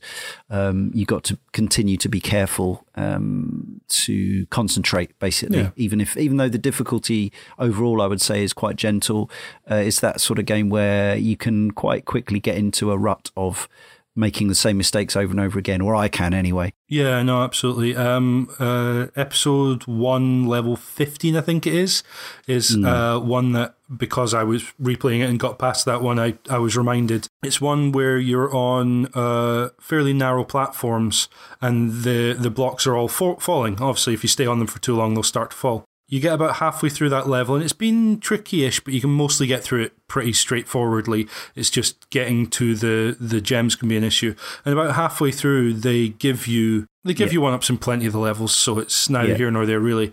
That one up seems very specifically because the next Oh, thing yeah. that happens is you walk over a dash pad, and obviously you can't jump, you can't avoid, you have to go over it, and then you are on basically toad width platform and have to make a, a, a turn, a chicane in that, um, and you're dashing across it and can't really slow down as far as I, Yeah. I tried anything I could to slow down, I couldn't. Um, and that just, if you have to put a one up there because you know players are going to die over and over again, maybe don't do that.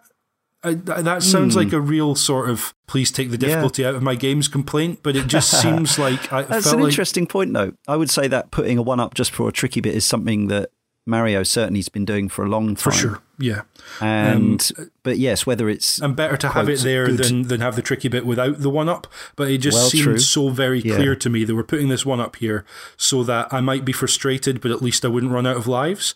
And if that's the case, then what are you doing? Yeah. That seemed very uh, antithetical to the design of a lot of the rest of this game to me. We try to we try to avoid very much on Cane and Rinse talking about objectively good and bad design because uh, it's quite a subjective matter. I understand that there are certain things which you know you might always consider to be a sin or or a saintly thing, but that's actually a good good example of something where it could go either way. It depends on the difficulty of that subsequent section, I suppose. But then, as we've discussed and explored before, difficulty is a subjective thing in itself. Like Sure, as yeah. James James here can one, you know, play through Dark Souls uh, without powering up, but I think it's fair to say you find quite a lot of other games quite challenging. Platforming and timing Um, stuff, certainly, yeah, yeah, Yeah. So whereas I'm much better with this kind of stuff. yeah. Um, so yeah, it's. I mean, I guess you can't make a, a universal panacea. Nintendo have experimented with these ideas in recent times, going back to the the Wii era, where they'd put in the the kind of helper videos or the or the invincibility mm-hmm. power ups and all this kind of thing. And I don't think this game quite has that. No. So I suppose it's a little bit more. It looks looks backwards a bit further than the Wii era in terms of its difficulty. Probably another discussion to be had about why has this game even got lives, and that's probably just because it's got a mushroom noise. You know what I mean? Like, why has this game got lives in it at all? That's a good Like, point.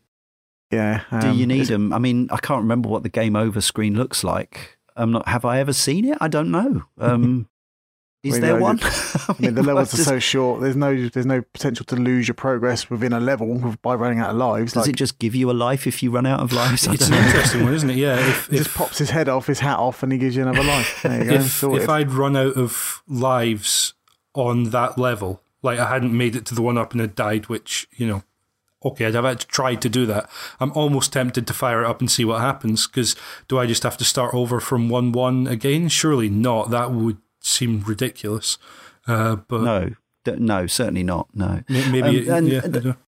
They've and yeah they so uh, see I'm struggling to even think now because we, we've talked for years about in Mario games uh, the use of lives whether it was necessary whether they should have carried on with it I'm actually now struggling to remember I've completed Odyssey not 100 percent but I've completed it did they they it's finally got did a away coin with system. Yeah, Yeah, they, they did, did away, away with with- lives. Yeah, and you Yeah. just fall off or whatever, and you lose a certain amount of coins. That's right. Yeah. So they Yeah. did finally do away with lives in that one. But the one up mushroom makes that iconic and very pleasing noise.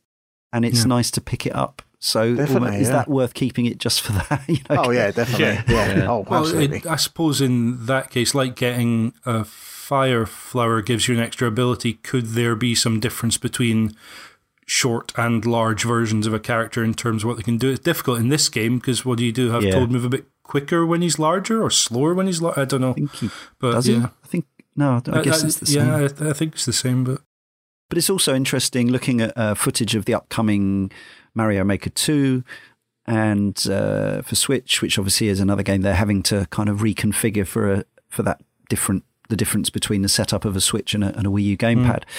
Is so much of the video that they do around that stuff is based on people chaining enemy kills until they get one ups. Like there's almost a whole kind of 2D Mario subculture which is all around working out where the exploits are to get one up. Yeah, diddly did, yeah. diddly did, diddly did. um, and it would, they could have easily left one ups out of this game because it's not actually a Mario game, but yet there they are. Um, Yeah, that's interesting. I'm not sure there's any conclusion to it. It's just I wonder how hard baked those decisions are, how how much they thrash them out, how much they they think it's vital to get it right. Even just off the top of my head, obviously the the super mushroom, I guess. Um, mm. You hmm. could have that as a you start off with two hit points in the level, and those the the red mushrooms would allow you to, if you'd already dropped down to one, you could you could get the, the, your your second hit point back, and it would just be you start over the level again. And so the one up mushroom sound could have been given to the golden mushrooms. Yeah, if it's just yeah. a case of the sound and the little sort of you know. Um, animation you get when you collect it. There are ways mm. to put that in without it actually being live. I bet there's some punishing. diktat at Nintendo which says you cannot yeah, use that noise unless it's for a one up. Spitballing game design from someone who hasn't designed himself anything in his life. Yeah, it's ridiculous, of course. But just off the top of my head, I think oh, no, there are ways absolutely. to keep that hold of the aesthetic stuff without needing to keep hold like. of the uh, yeah. all of it, you know. So, Amiibo, because it's, well, when did Amiibo first launch? 20... Smash Brothers Wii U. Okay, so 20. So just, just before this game 14. came out on the Wii U right, in November right, okay. 2014. And Pixel Toad was tied in with Amiibo in the original release, but hmm. not on the recent versions because Pixel Toad is now just something that happens at the end of every level. Pixel Toad jumps into on the screen. Pops up in the bottom right, go, yeah. You can go back and find it. Suits says the process of unlocking the pixel toads was a laborious process. It would involve scanning in Toad on each page of the book to activate him in the level. Then once you'd done that, you could go in separately to the main level goals and hunt the pixel toad. These begin to get quite hard in places. Often I'd be left with the only option but to listen out for his calls and cries once you get close to his location. Quite often he would be hidden behind a moving platform or leaping out of lava at a precise time once you're in a certain location. Again, it was something that was a welcome break or just something else to do once you'd finished a level. Anything that encourages more time spent with these delightfully crafted levels should be welcomed. The Switch 3DS Amiibo functionality differed slightly as the Pixel Toad hunt was unlocked from the start, and now scanning in Toad would grant invincibility to the player. If you scanned in one of the three Odyssey Wedding amiibo, this would unlock the Odyssey levels early. Yeah, quite like the old pixel hunting characters. They did it in 3D World, or was it 3D?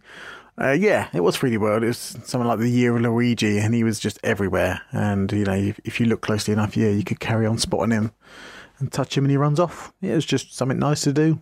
Yeah, here you get a you get an extra stamp on your on your book I don't, I don't know if you collect them all, whether there's something extra or whether it's just pure, pure satisfaction. Pocket Circuit Fighter, a new forum contributor, says, I picked up Captain Toad on, on a whim as it was bundled with this very cute Toad amiibo. This was my first amiibo ever and led me down a deep, dark path where I now have 80 plus. I mention this mm. because this is a lasting positive memory I have of this game. I found its levels very charming, but mostly too easy. There was the classic Mario difficulty spike that I found frustrating and jarring during this mostly relaxing and easy game. There is one level in particular where Toad is asked to run on speed pads, and you need to blow on the Wii U microphone to move platforms while controlling him. Any errant movement, and Toad dies. I found myself replaying this level for an hour and a half and getting repeated game over screens as I tried to complete the challenge of co- collecting all the coins. Even on the easier levels, I found these post level reveals of extra challenges frustrating and at odds with the relaxing pace of the game. I despise when this mechanic is employed in tactics and puzzle games. The game hides the challenge from you, and you spend your time on every level checking every nook and cranny, defeating every enemy, collecting every coin, and in the end, you find that you just needed to not destroy any block, despite the fact that it's quite enjoyable to play as Toad in pickaxe mode. By the time, by the end of the game, I was rushing to get through my initial playthrough of the levels done as quickly as possible to reveal the challenge. Then I would replay with the challenge and get 100%. But for what reason? I spoiled my enjoyment of the game because I found the second playthroughs of the levels boring, but I knew I needed to do them in order to unlock those bonus levels from a 100% playthrough. That's where I'm left with Captain Toad. The developers pushed me in a way that soured my enjoyment of this potentially fun and pretty game. I love the characters and the music from Super Mario 3D World, but I feel like this is a lot of wasted potential. I, I was more than happy to play through first time, go for the gems, and then find mm. out what the challenge was if I hadn't done it afterwards, and go in with that challenge as my target. Mm. So I, I, didn't mind missing the challenge first time round Yeah. at all. Um, but but yeah, it, Yeah, it's all personal, isn't Of it? course, and you know, it's up to the person playing. But for me hmm. personally, the levels are so short, and overall, the game was a short-ish experience. I didn't mind it playing it, you know, once and once again. It's kind of like the Resident Evil Two remake going on around. I did it in you know about seven hours for the first time, so I thought, you know, what, I'm going to go for it again, and then I went through again after that, and it's, so it's all subjective to your own tastes, but Yeah. shorter the better. At least means I'm going to play it twice over, which is kind of counterintuitive because if the game was double the length, you know, I'd, I would have played play it it for once just as and much. get the but, yeah um, get the, the full whack out. Mm. Yeah. I can understand that desire to tick every box, complete every Mm, challenge, yeah, but definitely. I'm quite happy to Yeah. to let it go myself. Um, but I do understand there can be a frustration when a game to do it properly asks you to play in a way that is not a way in which it's encouraged you to do up to that point. Uh, it's again, this is comes back to our previous conversation in that in some ways, you know, it can be something that a lot of people welcome because it adds it adds a new wrinkle to the whole experience of the game. But if you enjoy one very particular aspect or asset of a game, and then it asks you to kind of not throw it out, but kind of go well above and beyond or sideways from that skill set, then yeah, it can frustrate because Yeah, yeah. you've bought a game for a certain reason, and then it's asking you to do things that you just aren't capable of or comfortable um, with. The, the yeah, I guess it's just a, a difference of philosophy because,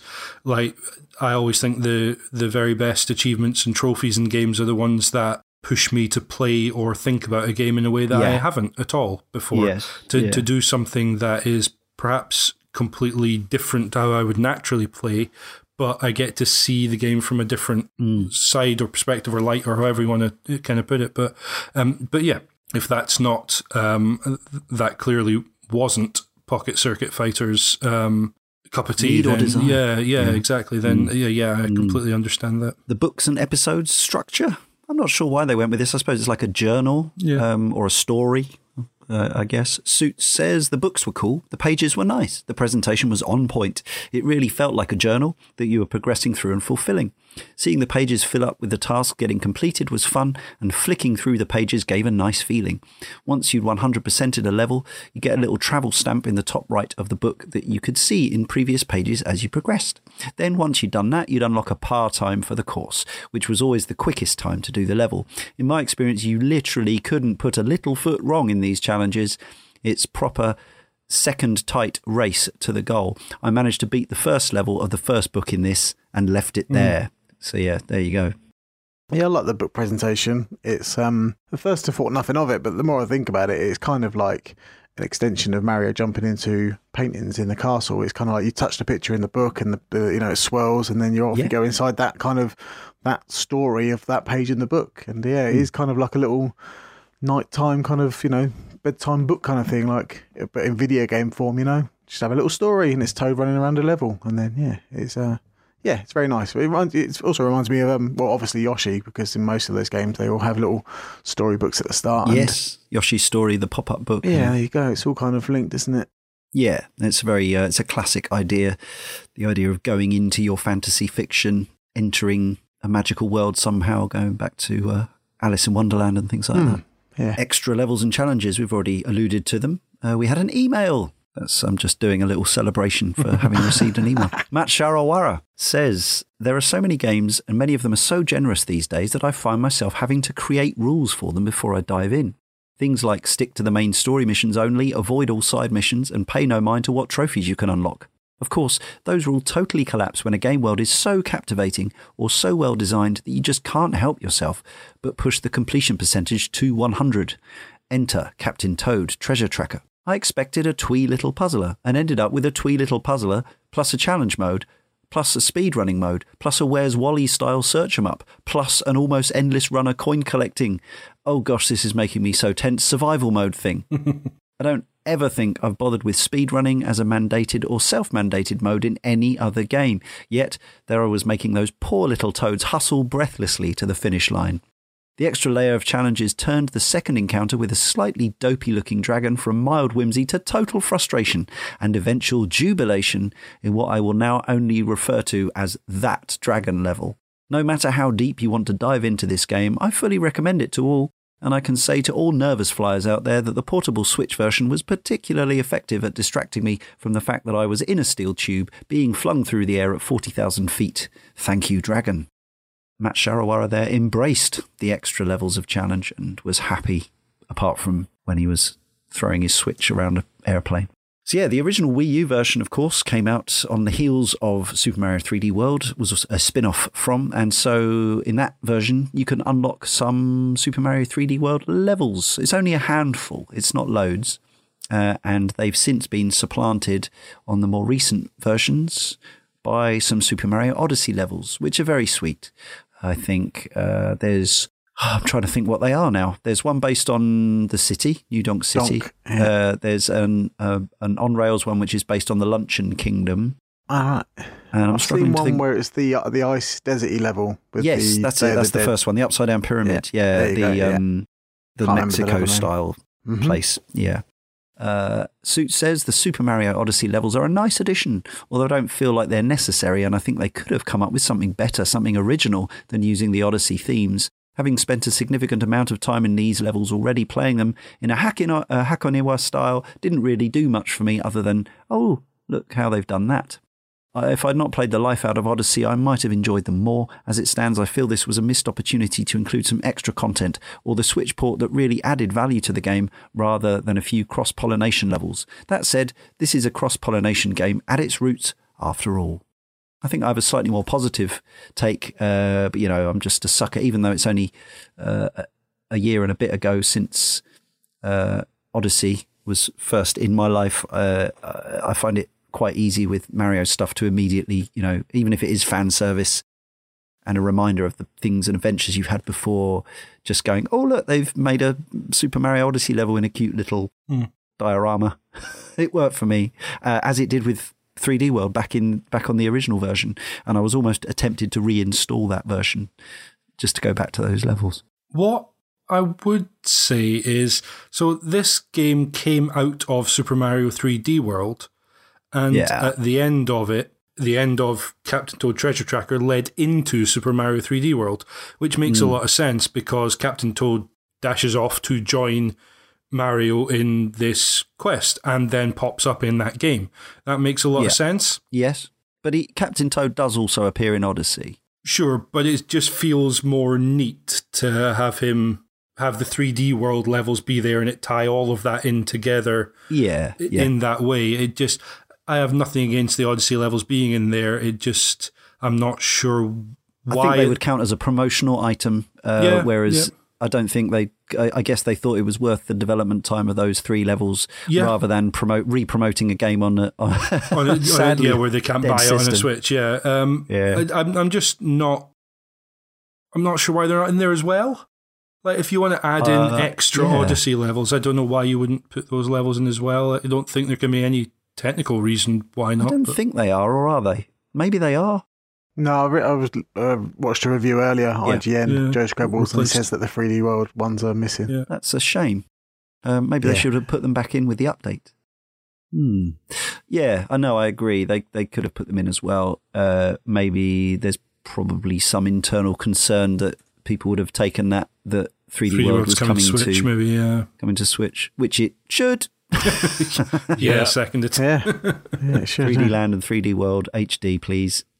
Now, tomorrow, In one package would be very nice. Mhm. It would be an excellent Yes. uh, pairing. and Galaxy One and Two. While with it, while we're at Oh, it. we're asking for things, Nintendo. Anyway, I know, and Ryan works for them, and yet here we are.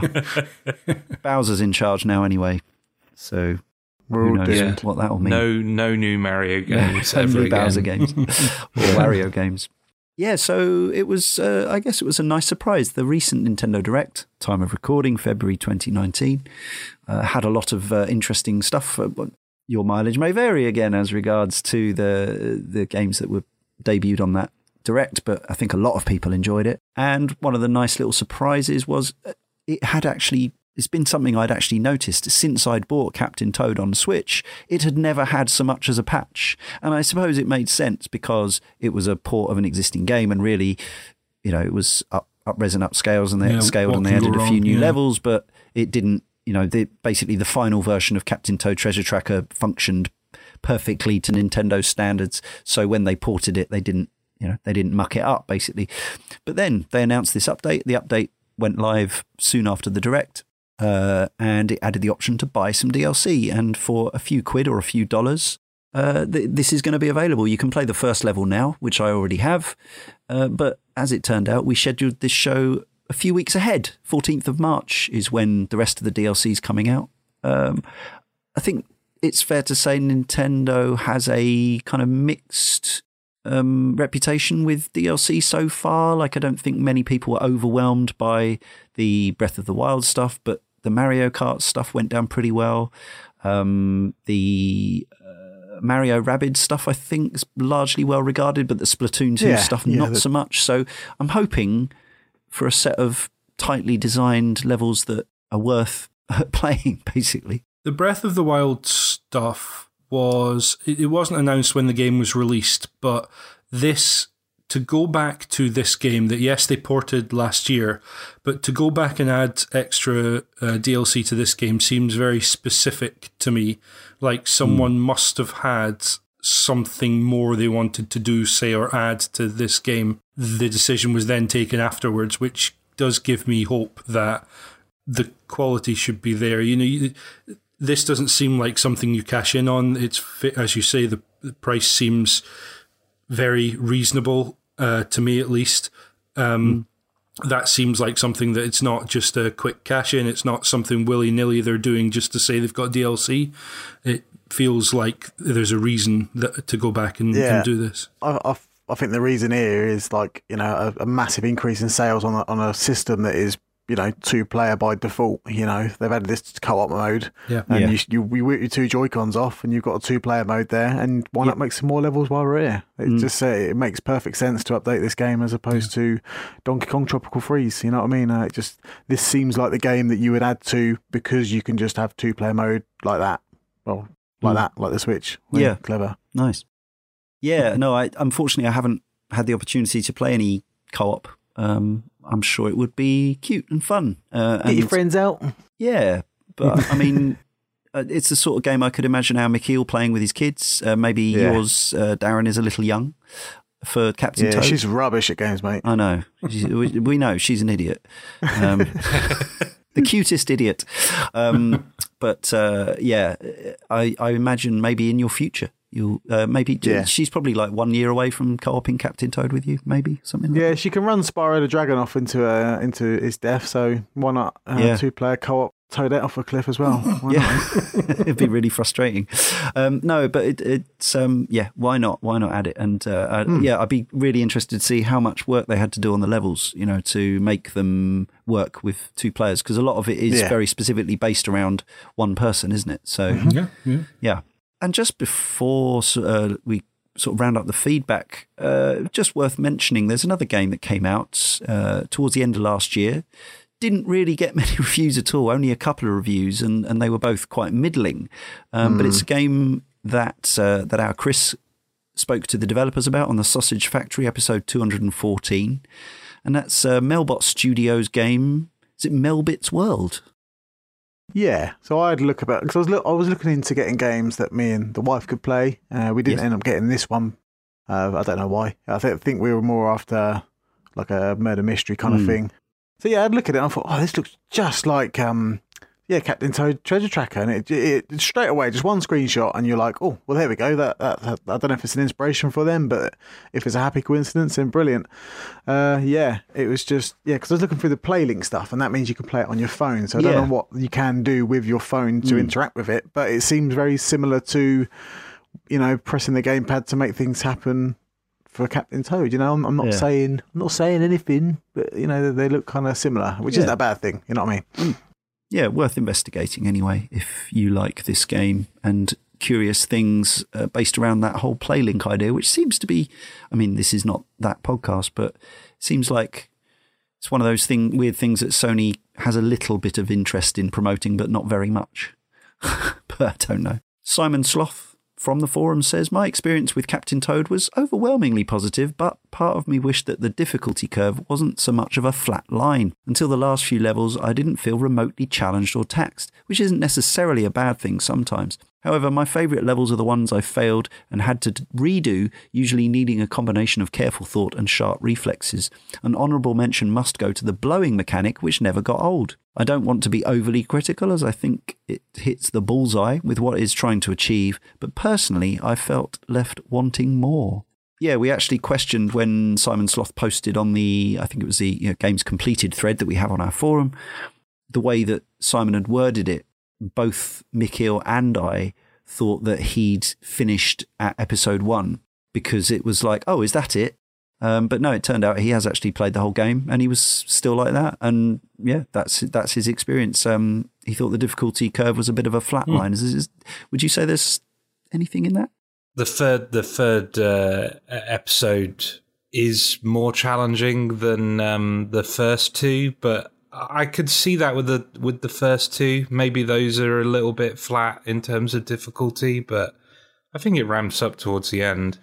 Uh, yeah, I, There's I, more variety than there is of an upscaling in difficulty. I would say, yeah. for sure. But I, I think, yeah, I completely agree, Josh. I'm not.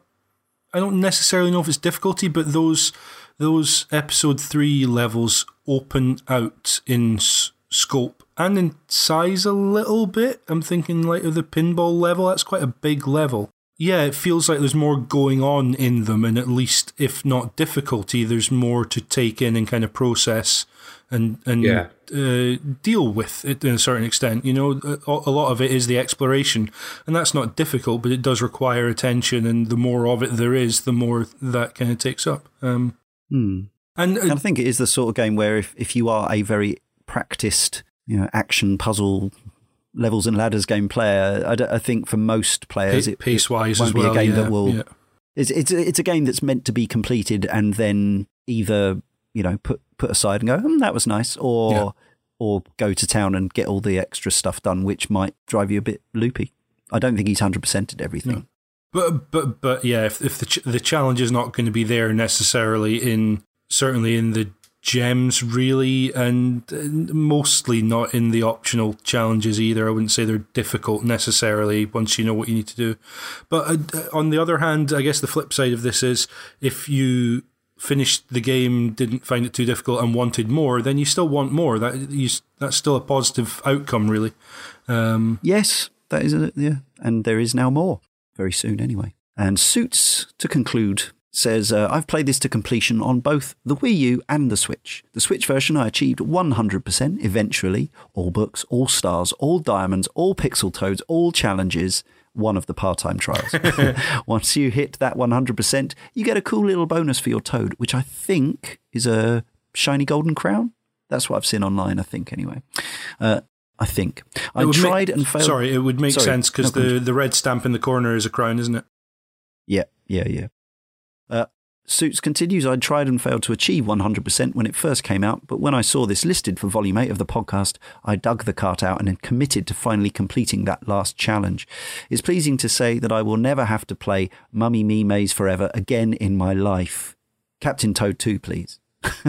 we also have some three word reviews and a little discussion about something as well. Uh, Darren, start with Simon. Simon Sloth says, not blown away. Eric Bergman says no space wasted. Kahald uh, PM says bite size puzzling. Boogs and Stuff says speedrunner's relaxed favourite. Norman Q says, must find everything. The Pigeon Deluxe. Uh-huh. Very happy toad. Invisible Kraken, absolutely delightful romp. Fury Ace, he's back, says toads are fun. Suit says, picture, picture. No, he, he actually says, time for adventure. Um, okay, we'll come back to that.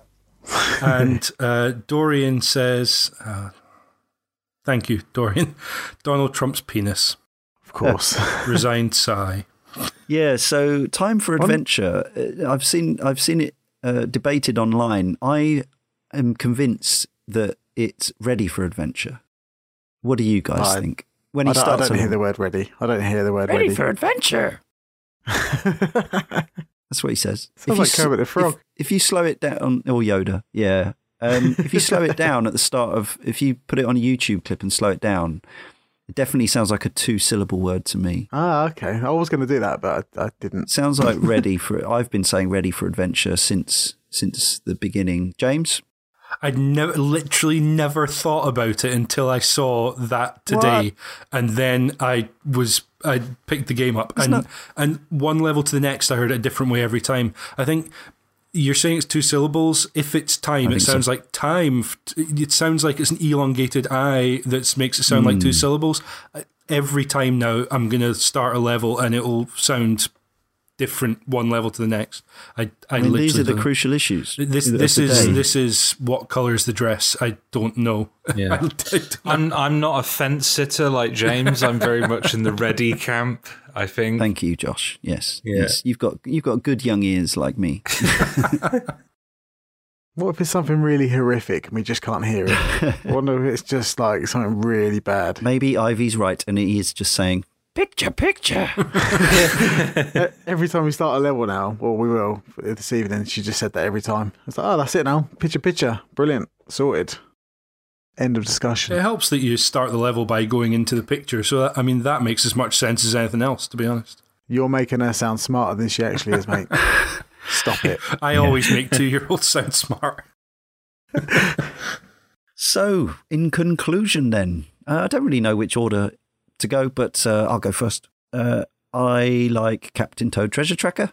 It's very cute. I think the thing I would say about it is it's not a game that necessarily you will experience the incredible highs that you might have some other titles, including for me, some of the Mario titles in particular, some of the breathtaking, bewildering, magical moments of uh, of Super Mario Galaxy or something like that. It's not it's not going to do that, but it is like a really lovely, delightful, super polished package, even with a couple of little quirks and foibles of its own, of like a a distilled Nintendo level design masterclass. Um, and it is just for me, it's just been a, a lovely game to have. Never never to play like for like hours and hours on end in one session. Just normally to play two, three, four levels at a go. Maybe go back and get some of the gems that I t- were tantalizingly uh, missed on my first playthrough. Maybe pop back in and get Pixel Toad if I can be bothered. Uh, yeah, and eventually I find on on both Wii U and Switch that I've ended up completing the game. Uh, I probably won't buy it a third time on 3DS, but. Uh, if I did, I'd probably do exactly the same. It would probably just every time I flip the machine open, it would probably be like, ah, I'll do a Captain Toad level because it's it's a nice place to be. It's a nice thing to do. Pretty much every interaction with it feels uh, crisp and satisfying, and and it it's it looks lovely. Uh, it really does. Um, I think it's uh, yeah, it's a, it's a just a, a delightful looking game, and I don't think we've said charming a lot. Let's say charming. It's charming. Darren. I think Captain Toad falls in line with like the, the Kirby series, the Yoshi series, and you know the the kind of Nintendo games that are are, are skewed towards a younger audience, but that doesn't necessarily mean it's a bad thing. You know that they, they go at a slower pace, they have a, a a softer edge to them, and they, you know they're a bit more approachable. And I think that is entirely uh, you know, wonderful in, in a video games industry like there is today, where it's all just cutthroat, and if you don't sell, you know, any amount of copies, then you're gone. Like games like this are super important to to the industry, and you know, I I, I really enjoy playing um, playing through it, and they they need to do uh, well. More companies need to do more games like this, you know, and they're good good on Melbot Studio for making one that looks similar because we do need more games that have have this kind of appeal. And you know, when you look at a screenshot of this game, you're not going to get it confused with anything else. It is Captain Toad. You know, Captain Toad looks like no, other game. You know, until yeah, until Melbit World came along, and that's brilliant. You know what I mean? We need more games to break the mold of what people think games are.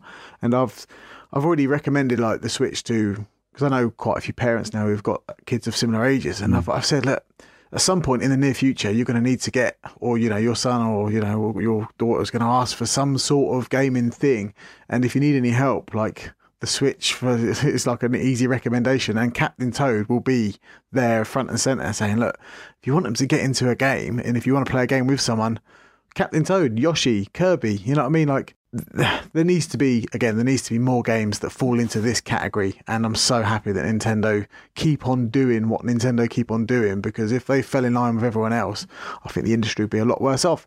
So yeah um, captain toad if you like nintendo you will you know i i can't see you not liking this game but then who am i to say because some people you know felt a bit let down by it but i liked it i recommend it um, if you've got a wii u and I'm sure it's buttons at the moment in a in a second-hand shop. So check it out. Mm. Yeah, I believe mm. you can get the Wii U version relatively affordably. Yeah, you're saying about appealing to everyone there, and again, this brings me back just just because it's come up a few times recently in, in online conversations. Some people mm. really don't like Nintendo stuff, no, um, and that's fine. Of course, everyone is different. But what I do find uh, frustrating is the sometimes prevailing attitude that people who like Nintendo games, like everyone here on this podcast, only like them because they're Nintendo games, which is and it, and it's such a misunderstanding of how fandom works as well. Like the yeah. idea that new Nintendo games get a free pass because they're Nintendo games or because you like Mario or because you like Link. That's not how fandom works. That's just so wrong-headed. By that token, um, every Star Wars film gets a pass. You know, mm. the Last Jedi. Well, it was great, right? Because it had Luke Skywalker in it and C three PO and R two D two. So everyone loved it, didn't they? All the Star Wars fans thought it was fantastic. In, in fact, no. often fans are the harshest critics. Of, exactly. Of, I was just about to say when I'm when I'm playing a Nintendo game now because I've got such love for their previous consoles. Yeah. I've got them under such a microscope that it's it's kind of unfair, but they have such a they for me they have such a level of quality they can stand up to it. Yeah, I completely agree. And it, yeah, it's just, I understand it's people trying to make sense of something they don't get. Like in the same yeah. way that I don't get sports entertainment wrestling. Like I just don't, I don't understand mm. it. So it's easy for me to say, you know, to be reductive about it. But mm. I just want to say anyone who has stuck, who listens to every podcast, regardless of what we're talking about and, uh, and, and is still listening to this show, even though it's about a, you know, a very Nintendo, Nintendo game. It, that's not that's not it. Like we like these games because we think they're really good and we have a lot of fun playing them, not because they feature some of our favorite nostalgic characters. It doesn't. It does not work like that. There's some really mediocre Nintendo stuff, yeah. by my reckoning, and in Dylan's fact, it hurts more. Western. I'll be honest about it when it happens. Like for me, Super Mario Sunshine. And it hurts more. It bothers me more when when they when they drop the ball, as far as I'm concerned. Um, yeah. Anyway, and, and just wanted to get that off my chest. It's really cool if you love this as much as it sounds like the four of us do. It's also really cool if you don't. That's totally, of yeah. course, fine. You know. Mm-hmm. Yeah, I think. I mean, I suppose it's it's when things keep coming out and getting all the critical plaudits, people feel pressured to play them even when they don't really appeal. And so, of course, you know, they they buy the latest Mario game because it got ninety seven percent everywhere, and then they go, and because they don't enjoy that aesthetic or that mm. character, they go, but I hate it but so everyone's lying yeah. about it being so good. No, that's just that you don't like something that yeah. other people like. That's how it works. I, I had a time with God of War last year. Let me tell you. Well, there you for go. that exact yeah. reason, shouldn't have bought it. Shouldn't go. have bought it, but yeah. did. Yeah, wanted to really love it. Hey, I love how this game, in and of itself, meshes for me in my mind with the way that it ever came to being. Um, we hear, especially from games like Madden or FIFA or Call of Duty, Assassin's Creed would be another one, where they have frequent iterations. We hear about features just not making the cut for one year, getting left on the sort of cutting room floor, as it were, and then maybe making it into the next year. This was a prototype that they ended up thinking about putting into Super Mario 3D World that could have so easily just been left on the cutting room floor and not used. But Nintendo had the confidence in the idea to put it in there and almost immediately got positive feedback from its inclusion in Super Mario 3D World. And here we are with a game that, by all rights, may never have existed.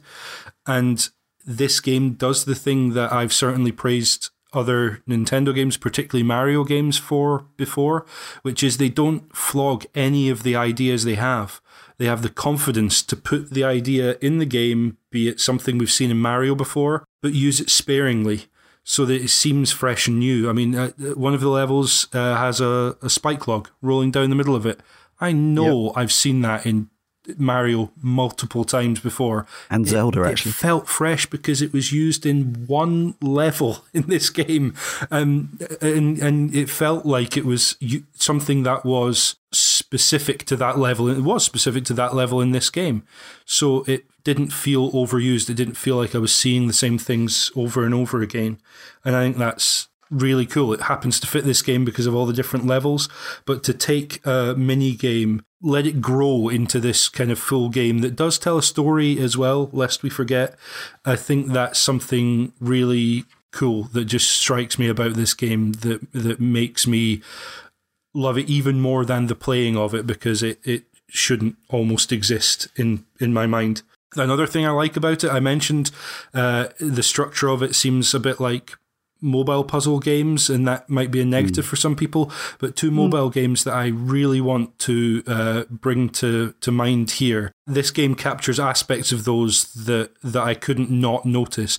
That is tactility of this game. Uh, that's the mm. aesthetic, having that kind of that solid sort of tactile uh, look to it uh, that that we talked about earlier, that chunkiness, um, uh, and and in term, it, it spoke to me in a way that uh, the room did, where you're looking around this cube and trying to work out what's your way in, what can you find, what can you discover. Completely different games, of course, but there's an aspect of tactility and also an aspect of perspective there um, that another game I wanted to bring up, which is Monument Valley. There's an aspect yeah. of perspective and the way that it does something to my brain that it's it's just it reaches into my brain, just scratches a little itch that I didn't really know I had.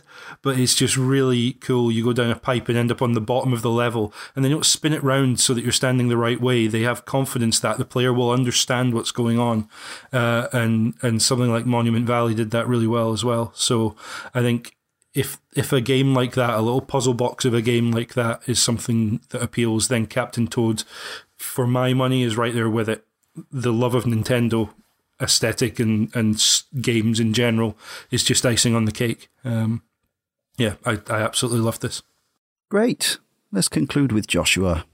Um, a lot of you have uh, covered a lot of my Sorry. points, so I will simply say that I love that this game is so sincere and earnest in a way that I think I don't know, it's uncool to be this joyous. I feel at least this joyous and silly and and devoid of any edge um, at all. Like I think I I think about a lot of the the the media, um, you know, kids media in film and TV, and you know, you have you have people like Pixar who are really pushing kind of like wholesome kind of uh, you know joyous things that have maybe have some more you know you know uh, human drama in there as well.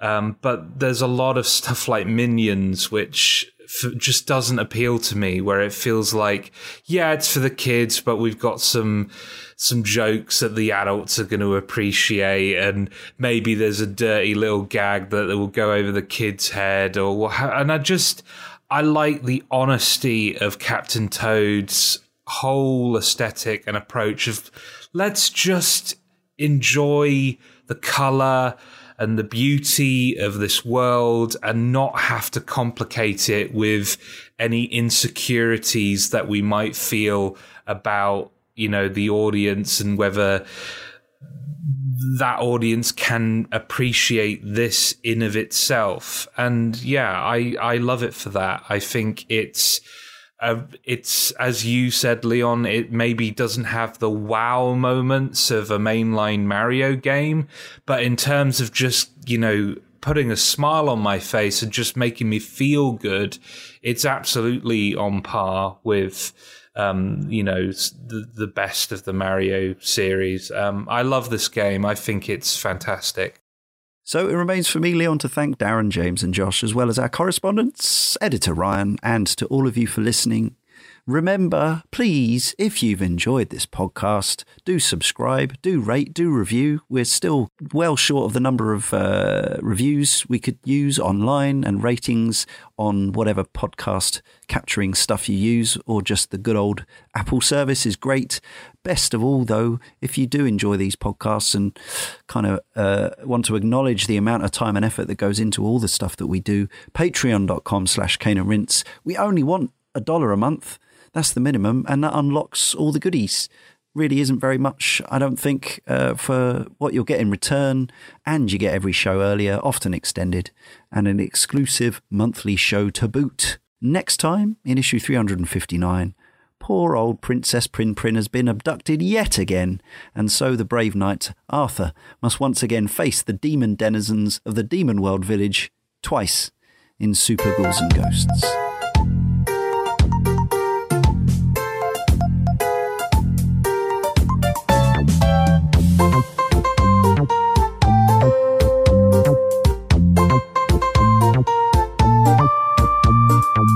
And I